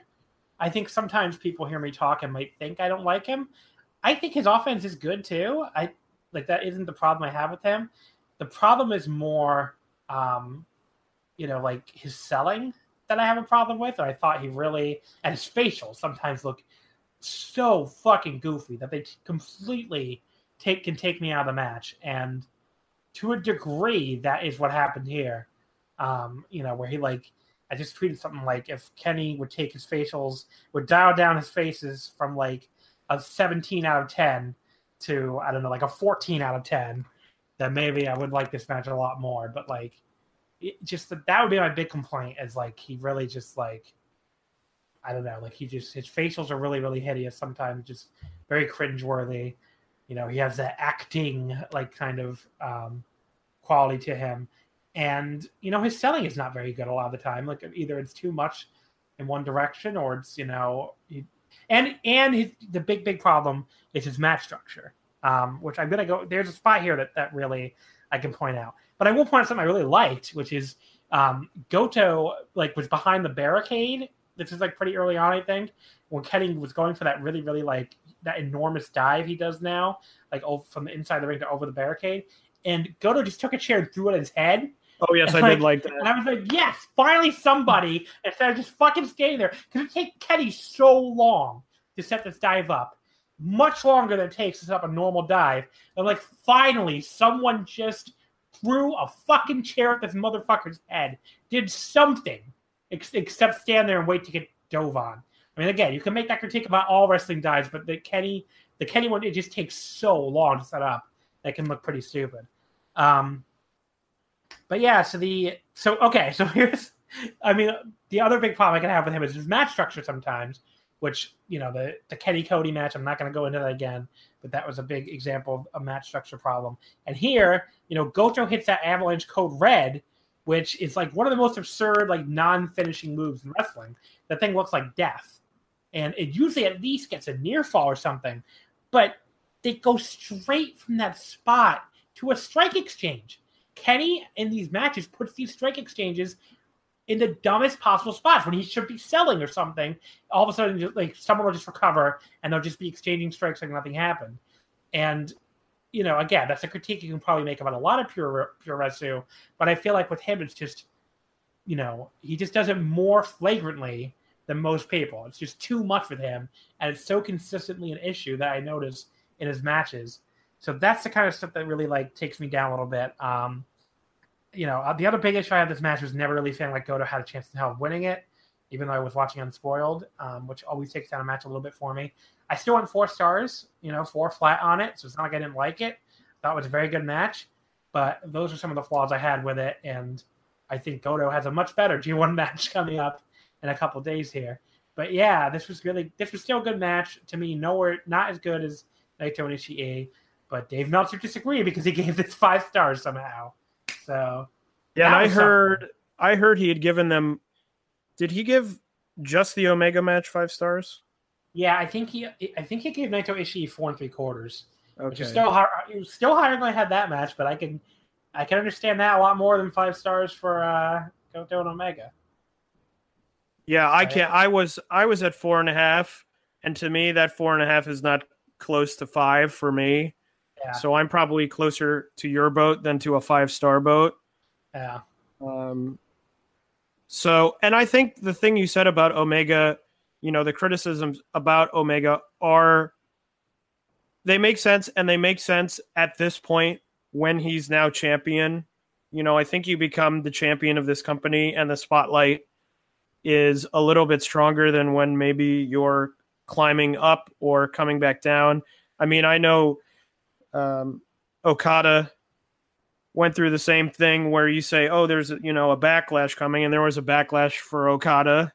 Yeah, which, and I think has, it's has dissipated now since he won the. it is dissipated because he doesn't have the Uh, title. But I think it's natural because you're saying this person, you know, you can make the argument in terms of in terms of wrestling. I'm talking just wrestling here. You're saying this person is the best wrestler in the world in a way. Yeah. What the belt says, and so I think it's natural that you know people are going to look at it and have criticisms, which are all valid. Um, but I just think it's part of being in that spotlight of having the title and having the spotlight a little bit stronger. You know, Okada doesn't have it anymore. So now you can kind of relax and just say, oh, this is a, you know, this is just a guy. He's really good. He's in this company. I really enjoy him instead of saying, oh, is this the guy? Is he the best wrestler in the world? Is he the best wrestler in the company even? Yeah. You know, there's a lot of competition. So, so that makes sense to me. I totally understand where you're coming from. So that was the first night at Korakuen Hall. Another outstanding B block night, as the B block has been outstanding throughout this entire tournament. Not, you know, not at all a problem. But that moves us into July twentieth, uh, at Cor- the second night at Korakuen, the second of three, which was an A block night, which has been more up and down. Um, I've seen some very. I'm going to be interested in how much we agree and disagree because the A block I've heard um, a lot of other people who seem to really really enjoy these shows.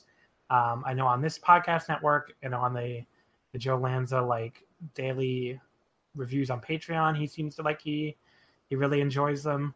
Um, I've seen some other people on the VOW reviewers; some of them seem to really enjoy them.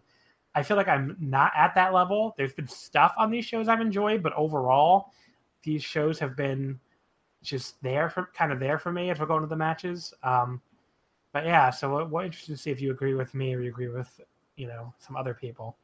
Um, it opened up here with Jay White and Michael Elgin. Jay White defeated Elgin in 1744 at the Blade Runner. Um, this was one that I saw people liked a lot, but it just didn't click for me. I thought they were weird, weirdly clunky at the start. Like they were really on separate pages. Um, like at one point, like they missed like catching a chop really badly. It just looked really weird.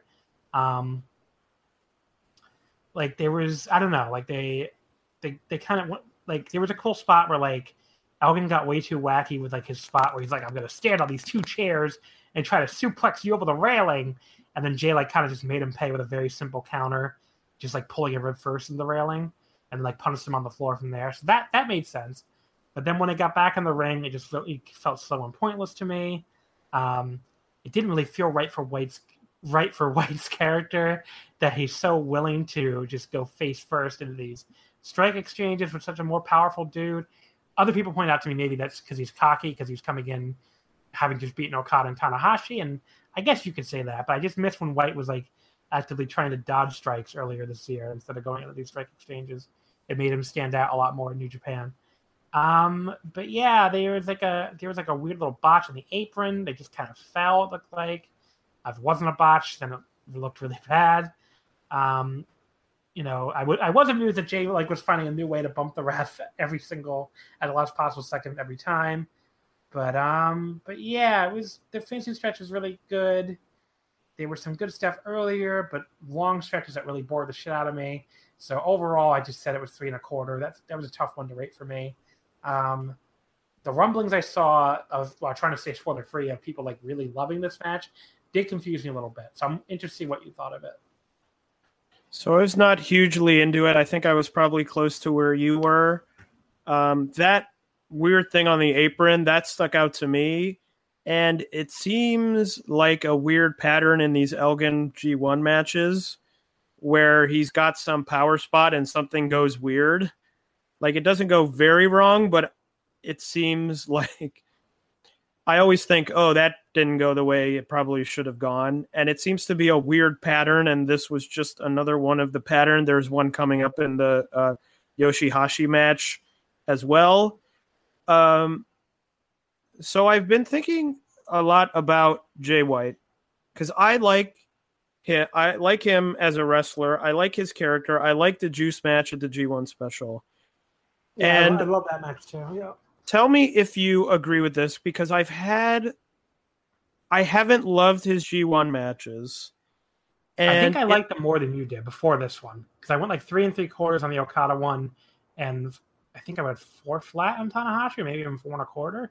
So I think I was probably around there, but I mean, at least for me, when I think ah oh, wrestling Okada and then wrestling Tanahashi, I'm not thinking oh a three and three fourths and a four star. That's true. you know, unless it's Makabe or something like that.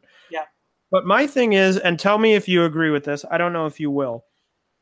I think sometimes the character, the Switchblade character, is overwhelming his ability to perform in the ring in a similar way that when Naito first came back with the Ingobernables character, and everyone was like, "Wow, this is great. He's you know, jumping off the apron during tag matches and he won't tag in. And everyone thought, oh, this is such a great character. And then he got in that feud with Shibata and everyone thought the matches were going to tear down the house and the matches weren't that good.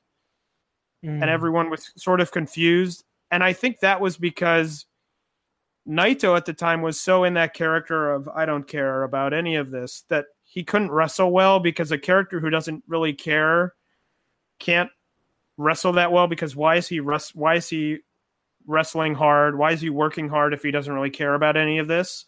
Yeah. And Naito figured out that middle ground of, oh, I can throw in this thing where I run the ropes and then I fake them out and I do the pose. That's a thing. But at the end of the day, Naito works very hard in all his matches as much as his character is I don't care about anything and I'm going to throw the belt up in the air. And I think Jay White is in a similar position of having to fit a, figure out the middle ground of being the character of the Switchblade and just going in there and wrestling well. Yeah. I don't know. What do you think about that? No, I I, I agree. Um, I think he's I think he's getting better and better at it all the time. I think he, you know, the the suplex stuff that he added, like all the Saito suplex and the you know, how he hits it from like really cool positions, the snap Saito suplex and the you know the half Nelson suplex he added. I think he's slowly developing a movesault that or moonset that works for him. Um, but like I don't I don't know. I think it's uh I think it's still a process clearly, but um you know, just I, I mean I honestly think the bigger problem with this match is Michael Elgin, who you know he he he did have one surprisingly good match. Um, but I just he hasn't been very good this year, and like he looked really gassed in this match uh, to me again. But yeah, I mean, like, but I but I totally get the critique, and I think Jay White probably just needs to just needs a little more time maybe to find that balance. But um, but yeah, so that not not the greatest of openers here. But I'm with you. I think he is a good wrestler. I do like a lot of his move set that he is using. I think it's just finding like I said, and Naito obviously when he came back, there was no question that he's a good wrestler. I mean, he was a good wrestler even when no one cared about him.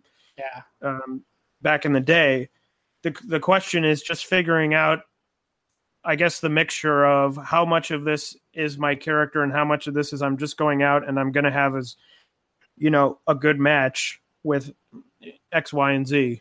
Yeah. But that was the opener. Uh, match number two. Minoru Suzuki versus Yoshihashi. Suzuki won in 13:44 at the Gotch style piledriver, which was his first win at this point in the tournament, moving to one and two. Whereas Yoshihashi at this point was still winless at 0 and 3. Yeah, I didn't really hate this match. I just was not into it at all. The crowd was dead for it. Uh, Yoshihashi just just when I was already not into it, put Suzuki in a in that stupid fucking butterfly lock for like a goddamn hour. Uh, and just you know, I thought it was just way too long and boring for the obvious result of Suzuki hitting his piledriver and winning. And I, I actually went a star and a half on it. I just did not like it. I agree. I also thought it was pretty boring, and I have been cast in the role amongst some people I know as the Yoshihashi cheerleader. um, but this match was not good. So... I usually see I I liked him more in the past, but like this year, like ever since he had that disappointing match with Naito, and just I, he's just been like nothing this year. I don't know if it's just like the booking is finally getting to him or what, but like I, have liked him a lot more in the past than I than I have this year. I just he just does not feel like anything's there. Now he does have a good a good match coming up in a couple shows, I believe, but I guess we'll get to that in a second. Well, and you've got more people now slotting in ahead of him, so he either has to get a lot better or he has to move down the card. And I yeah. think the option has been he moves down the card. I mean, unless he's going to start passing. I mean, Juice has passed him. I think we could say that for sure. Yeah. Jay White is certainly ahead of him in the booking in terms of importance. I oh, mean, oh, yeah. Hangman Page now is probably ahead of him. So there's a lot of people who have jumped ahead of him and he hasn't gotten better. He's not, I mean, as I said, I'm probably a cheerleader for him. I don't think he's bad, but yeah. I think he is kind of where he is in that he's going to be in this lower mid card spot and he's going to wrestle in these G1s. I mean, maybe he's not in next year's G1s, but he's going to have a handful of matches where you go, oh, that was pretty good. And the rest right. you're going to say, oh, they're not that good. Uh, Evil and Togi Makabe was the third match here. Evil got the win in 10 16 with the Evil. Uh, that was Makabe's first loss. He started out 2 0. Um, yeah, this was just a, a good, hard hitting, simple match. I enjoyed this one. They had a cool little lariat exchange up on the concourse. That was pretty fun. Um, just a, a pretty per- like a perfect finish, which is like it was simple, but like evil evil won the lariat battle. They had a lariat battle at the end, which you know these are two big, strong guys having you know being physical. That makes sense. Evil won the lariat battle, and then he hit his move, and then he won. pretty simple. But yeah, I gave this three and a half. I liked it a lot. I think Makabe's having an awesome tournament. Yeah, I think he's having a great tournament. He's probably the one person in the A block who I would say is over delivering what I expected. I think everyone else is either delivering or under delivering. Page a little. Page a little to me. Or might be over delivering. Yeah, but at the beginning of the tournament, if I said, okay, in the A block, everyone is going to deliver or under deliver except one person. I'm not sure if you would say, ah, oh, the person I hope really over delivers is Makabe. It's true. So. But you know, you can't. I mean, he's having he's having good matches, which this is the year to do it. If this is not his last year, which I don't think it is, uh, I can't imagine it is, um, because I think coming down the road, the G1 is going to be a tight ticket. So anything you can do to say, hey, you were in it last year and you had a bunch of great matches and you overperformed, sure, we'll bring yeah. you back again. Maybe that was uh maybe maybe that was one of the reasons that he's doing so well. I don't know, but yeah, he's having a great tournament, and Makabe haters can kiss my butt. Um, the semi-main, Tanahashi and Bad Luck Fale. Uh, okay, so so Tanahashi and Fale have had some surprisingly good matches in the past. This was not one of them. Uh, it was really, really dull early on. Um, Tanahashi then targeted Fale's leg, which was not very interesting because Fale cannot sell for shit, and that was not really fun. And Fale then completely blew off that leg work and pretend didn't happen. So, which has kind of been like an unfortunate theme on you know on for these shows, but like you know some limb work getting blown off really quickly and meaning nothing in the rest of the match. But it was very it's it to me it's even worse when like even the the actual getting there was not interesting at all. Like the fun it was not fun at all to get to that point because like you know just that he, he cannot sell his leg. It's not watching bad luck Fale sell his leg is not fun. Like there are there are matches where the limb work is interesting and enjoyable. So maybe i don't care as much that you know it wasn't um the match itself wasn't great by the end. But yeah this was not one of them. This was no good.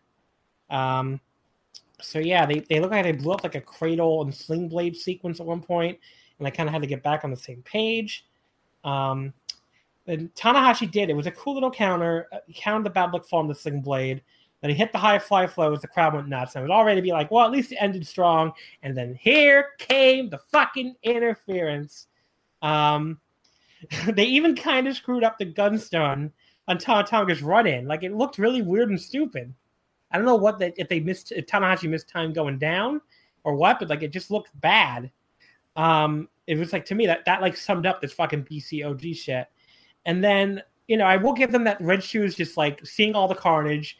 Obviously, he can't really prove that it happened, but he knows enough to know that it happened, and deciding to just flip them off and DQ DQ it uh, Fale instead of counting the pin for the for the gun stun. That was that was funny and pretty cool. Not good, but it was didn't didn't make the match good or anything. Um, but like the it just came like, off like why don't the refs do this all the time? But yeah, it was a funny spot where Reggie flipped them off. But yeah, fuck that match. One star. That's my review. I don't like Fale in general as a wrestler. So I th- I watch every G I watch every G1 match. I mean the actual G1 matches. Yeah, me too. I watched everyone going back to 2013. So I know people people probably are like, let's why don't you skip this? Why don't you skip Elgin? Why don't you skip that? I've watched everyone since 2013. I'm not going to stop now. I'm too stubborn. But if I would skip, Fale would probably be number one on my on my skip oh, list. Oh yeah, Fale and Tonga would be getting skipped every time. And the worst part of that, I just talked about Makabe, you know, saying, "Oh, you know, maybe if I do well, I'll get in. You know, I'll stay in next year." Fale has no such motivation. He's going to be in as long as he wants to be because he's the big guy who, you know, is fear, you know, is feared because he's ah so big and people beat him and they, you know, it's so great or, you know, whatever the usual New Japan booking with him is. So he has no motivation really to be any better because he'll always be there. He'll be booked exactly the same as a huge monster who can beat people up. And, you know, as I mentioned before, the interference, I don't like it. I don't want it. So I was with you, didn't like the match. Main event, Kazuchika Okada against Hangman Page. Um, I should note at this point, I, go, I was basically thinking this this needs to be really good to save the show to a degree because we've had two, you know, you know two three and a half star matches might be good for like a WWE pay per view or something, but like for for a fucking G1 show, that's not that's not anything that special. And the other two matches I thought sucked. So really need a good match here to to save the show. Um, fortunately, they delivered a really good match. Um, Okada beat Hangman Page in 1731 with the Rainmaker, his first win of the G1 after starting out 0 2. Um, the first thing I noticed right away is Okada needed to reapply his hair dye. It was getting really faded um, going into this match, which he later would do. So that's good. Um, Page kind of botched a dive early on, which um, you know he just like kind of didn't really get far enough on the dive, which is like a big flaw of the match. But to me, he almost saved it by immediately yelling like "You piece of shit" at the top of his lungs, which I don't know why they made laugh so hard, but I rewinded it like three times just to see him like scream that at Okada out of nowhere. It was just such a such a great little thing. Um, and he also played into like so if you're not watching these promos, I've I've I've I've really like hammered this point a million times. These promos, the the post match promos that go up on YouTube, and they also go up on New Japan World, all of them together with subtitles if you want to view them that way. Like they add so much to these shows if you watch the promos. And going into this match, Hangman Page specifically said he was like, I need the two points, but I don't want to beat the, you know, the this Okada, this Okada who, uh, you know, basically sucks now. I want the real Okada. I want the champion. I want to. That's who I want to beat. That's who I want to test myself with. Total babyface promo. And I have to say, Hangman, is it just me or is Hangman Page way more interesting as a babyface? Because I feel like he's been a heel this entire his pretty much his entire career, starting out with Decade but ever since he's, you know, clearly on the babyface side of the the Bullet Club split, like his promos have been way more fun, and he's just been way more like I'm into babyface Hangman Page. I think he's actually pretty good at it. So, I don't know if I was just beaten down by a bunch of the matches before being not to my liking. I thought the match was fine. Oh, okay, I didn't like it as much as I did. The thing about Hangman Page to me is I watch him and I'm like, wow, he does a lot of things I like, but I don't really care about him. Like I recognize that he's a good wrestler and he wrestles well, but at the end of the day, I always feel like the matches end and I just kind of shrug and move on. See, that's how I usually am, I am with him to some degree, but I actually think he's far better as a face so far than he was as a heel. I think he's like pretty likable and makes it easy to root for him. So I, I think to maybe being a face might be the what's going to turn the corner for him. Um, but yeah, so he had like a really cool Gonzo drive at one point, which I guess kind of makes sense that he would lift that from his new buddy uh, Kenny Omega after it was like a big part of Omega finally beating Okada. So I thought that was cool. They did like a really cool top rope like uh, swinging neck breaker that just looked brutal. Uh, the crowd was like so into Page here, like almost shockingly into Page. Um, you know, chanting that the Hangman Hangman chants, and then you know part of that with Japanese wrestling crowds is always that they, um, you know, they they basically want they they want to root for an underdog a lot of the time, but yeah, they just they seem to be into him. And you know, Okada like basically Page kept using that buckshot lariat, and on the third time Okada finally had it scouted and was able to counter it, which I thought was cool. He just Page just went to the well one too many times. I like little internal stories like that. Um, and then you know basically do like a rainmaker counter into a power bomb, and this awesome rolling elbow by Page that was really cool little spot. And then Okada like busted out this weird like roll, not really a rainmaker, like a a rolling lariat which he had never really done before, and that seems to be like his new big setup move now. Uh, and then he got the Rainmaker and the pin. So, um, but yeah, I, I definitely like this match a lot more than you. I get some of the critiques. There's a little sloppy in spots, and that's why I can't go any higher than this. But I like the story they were telling. You know, I liked I liked Page works here, Page's work here a lot. Um, I thought Okada was good here, and I thought it was a really good match. I went four and a quarter. But Anything else to add about the match? Uh, no. Okay, but I thought it saved the show to a degree. I thought it was a really good match, and as long as I got one really good match, I'm happy. Just a block in general, not for some really bad crap on this show though. So, uh, but back to B block, the last show, July 21st at Korakuen Hall. It opened up with a true, a true ring classic, Kota Ibushi and Toru Yano. Uh, Ibushi or lost to Yano in 823, giving Yano his first win to move to one and two, In 823 with a schoolboy. Um, so yeah, this was uh this was really good. Toru Yano managed to get two like the two biggest pops of all time, I think, for amateur takedowns at the start of this match. Like the crowd was going crazy for his amateur takedowns. Um, then basically, uh, Ibushi did like this. What the fuck was that movie did off the top rope pretty early on? Do you know? It was like a was that a Phoenix splash? Because it looked it looked like just really weird. Yeah, no, I don't. Yeah, I don't know. But it was a really crazy top rope move.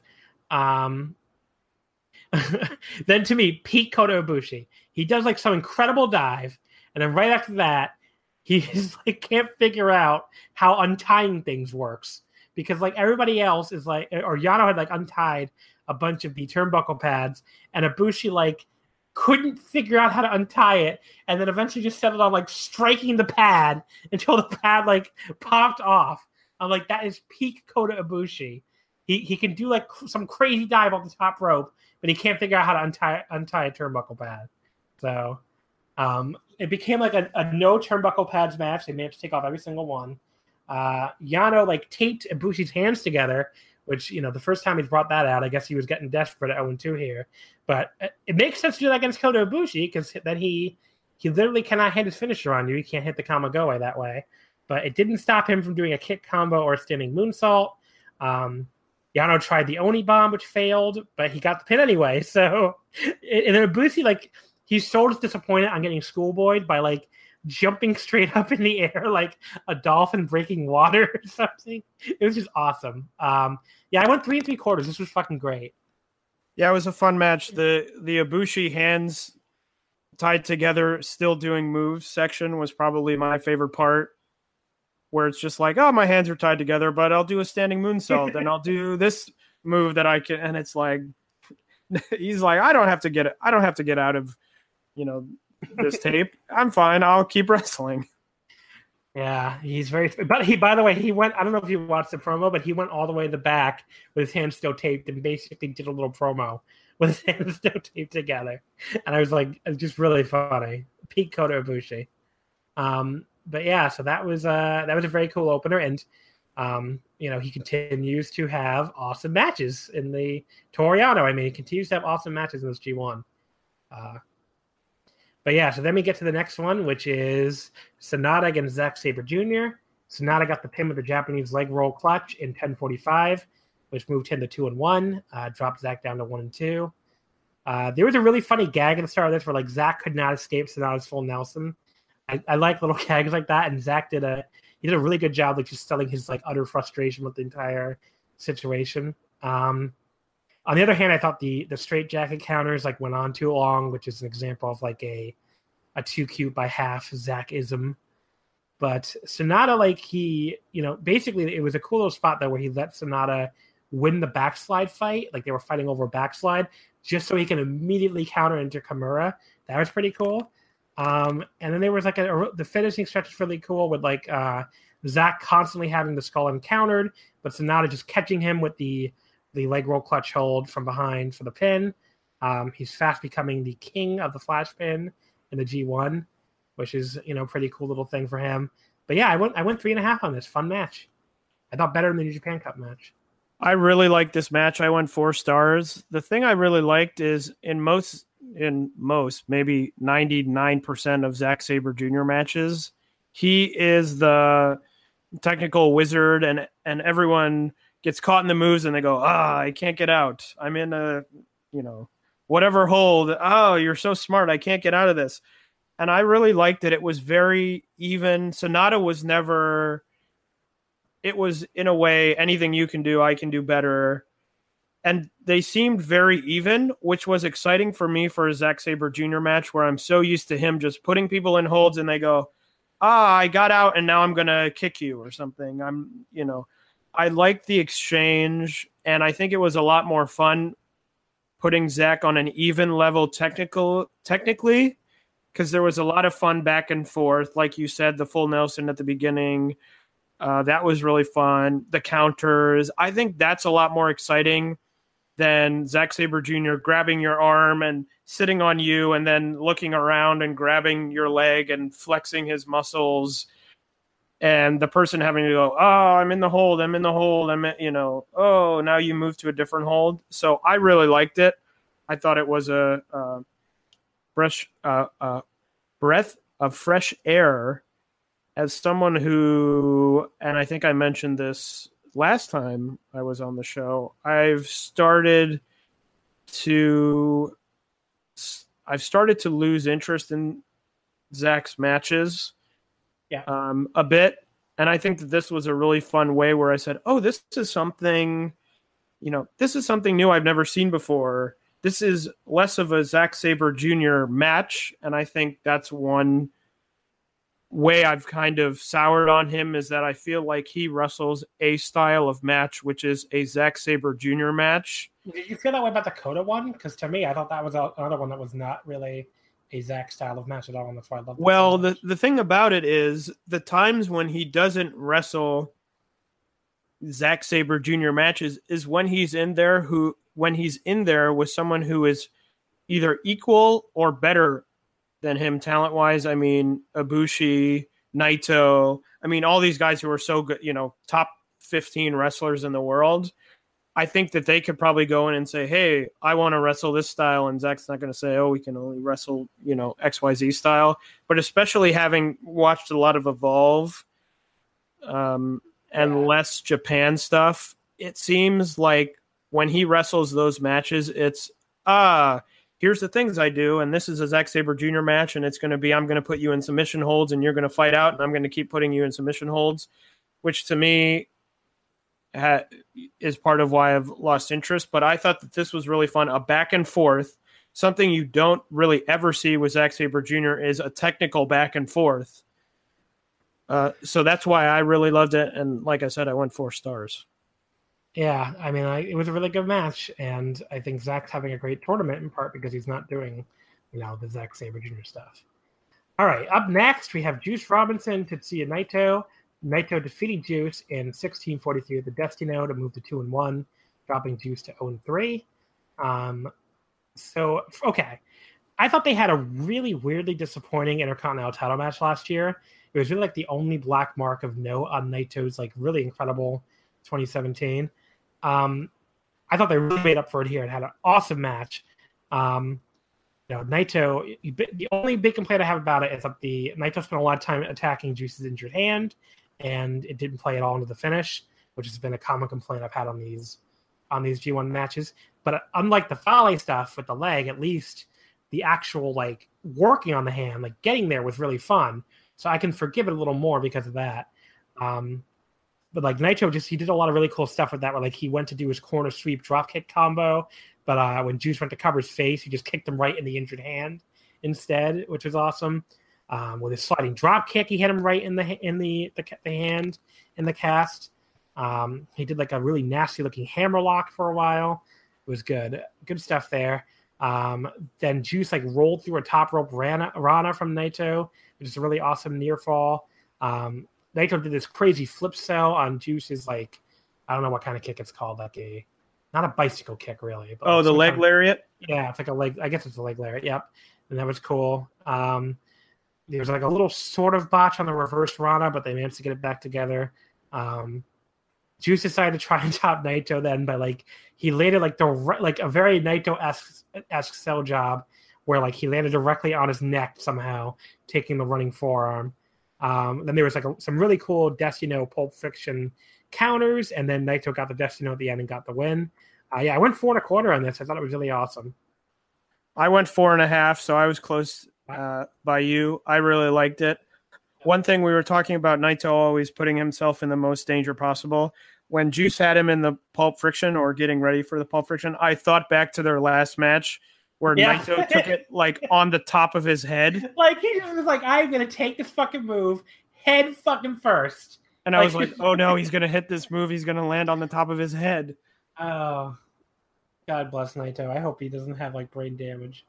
Um, but yeah, Naito's incredible. He's, you know, I I think to, you know we're only three matches in, obviously, but to me, he's the MVP of this tournament so far. And I've even heard people that maybe, you know, I'm very biased towards Naito. No one's ever gonna deny that. But I've heard people who don't, who aren't maybe like always as fond of Naito, who seem to agree that he's, if not the MVP, like in the running. Like I did that. Um, I did. I actually polled my Twitter, like you know, who who you have for your top five in the G1 so far, and Naito's name was near the top of almost every list that came back to me.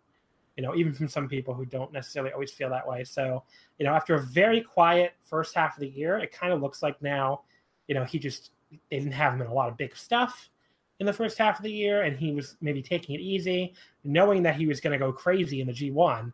And so far, he's gone really crazy. So, you know, we'll see if he can keep it up for six more matches. But yeah, I mean, he's been incredible so far, and he's still got some big matches left. He's still got a Bushi. I mean, they might like destroy each other in that match. He's still got Zack on the at Budokan. He's still got uh, you know, he's what the hell does he have? I mean, he has Tama Tonga, unfortunately, but um, you know, he's got a bunch of guys coming up still. He's still got Yano, which will be, you know, could be really fun. At least he's still got Sanada, which could be an incredible match. So, and that'll be a main event too. But yeah, I mean, he's having an outstanding tournament. I think he's, uh, you know, obviously a favorite of the show, and I'm never, definitely not going to complain that he's having a really, really fantastic tournament. Yeah, if he's not the top, he's in the. I mean, Ishii's up there. Yeah, Goto's probably up there. So if he's not the top, he's in easily. I think the top three. Yeah. Um, but like now, of course, that does make people. I think that that should, that will and should make people suspicious. If he's saving himself to have the G run, the G one run of his life, maybe it's because he's winning the thing. Who the fuck knows, right? But it wouldn't surprise me. But then again, he won it last year, and he kind of like just kind of had like a really good bookend to the tournament. He kind of went to a little bit of slumber in the middle. So who knows? I guess. Um, but yeah, I think he's already having a better tournament than he did last year. I think. Um, but of course, last year he had a lot, a lot of other good matches in the first half of the year that he didn't really have this year. So, yeah, I think he's putting himself back into a conversation as like you know like a most outstanding type. We can keep it up. All right, semifinal: Kenny Omega and Tama Tonga. Oh boy. Um, so Tama Tonga, first of all, comes out with Tanga Loa and Bad Luck Fale. That is the only three members of Bullet Club OG, folks.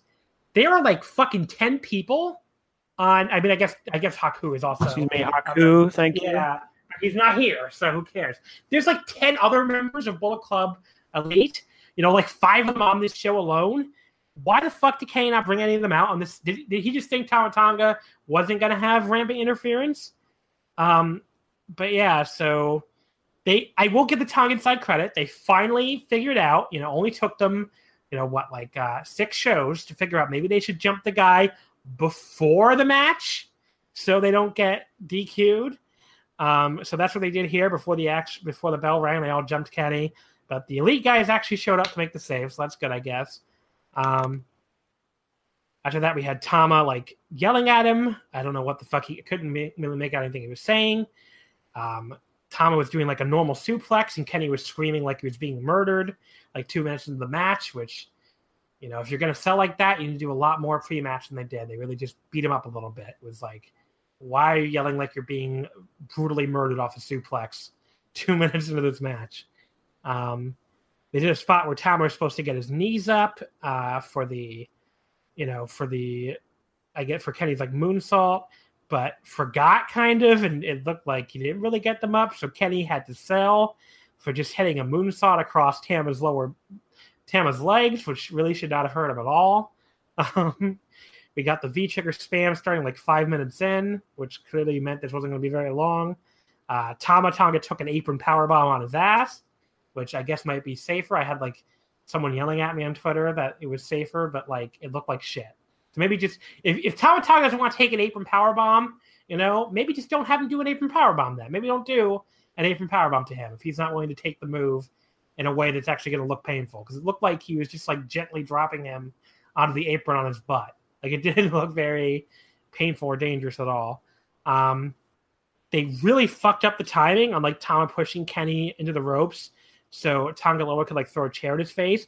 So Kenny had to like stand there with his hands up, waiting for like a good like you could like count a couple seconds, like a beat of him standing there, like uh hit me please, before Tanga Loa threw the chair at his face. That was the point where I started laughing and like replaying it. So it was we were like in funny bad at least.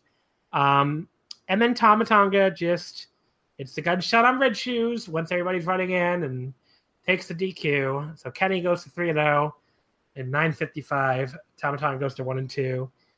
Yeah, this is going to get half a star. That's my rating for this match. This match fucking sucked. Um, it was no good.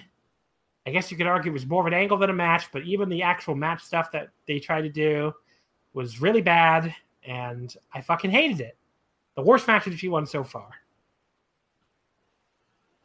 It was bad. I don't really have anything else to say. It was not a good match. You know, it is one of those things where if Tama Tonga was going to have a good, if he was going to have a good match, like a really good match, this was probably the match to do it. Yeah. And it clearly didn't happen. which bodes very poorly for the rest of the tournament. At this point, I don't know. At this point, I th- I think when you need mealtime inspiration, it's worth shopping Kroger, where you'll find over 30,000 mouthwatering choices that excite your inner foodie. And no matter what tasty choice you make, you'll enjoy our everyday low prices, plus extra ways to save, like digital coupons worth over $600 each week. You can also save up to $1 off per gallon at the pump with fuel points. More savings and more inspiring flavors make shopping Kroger worth it every time. Kroger, fresh for everyone. Fuel restrictions apply.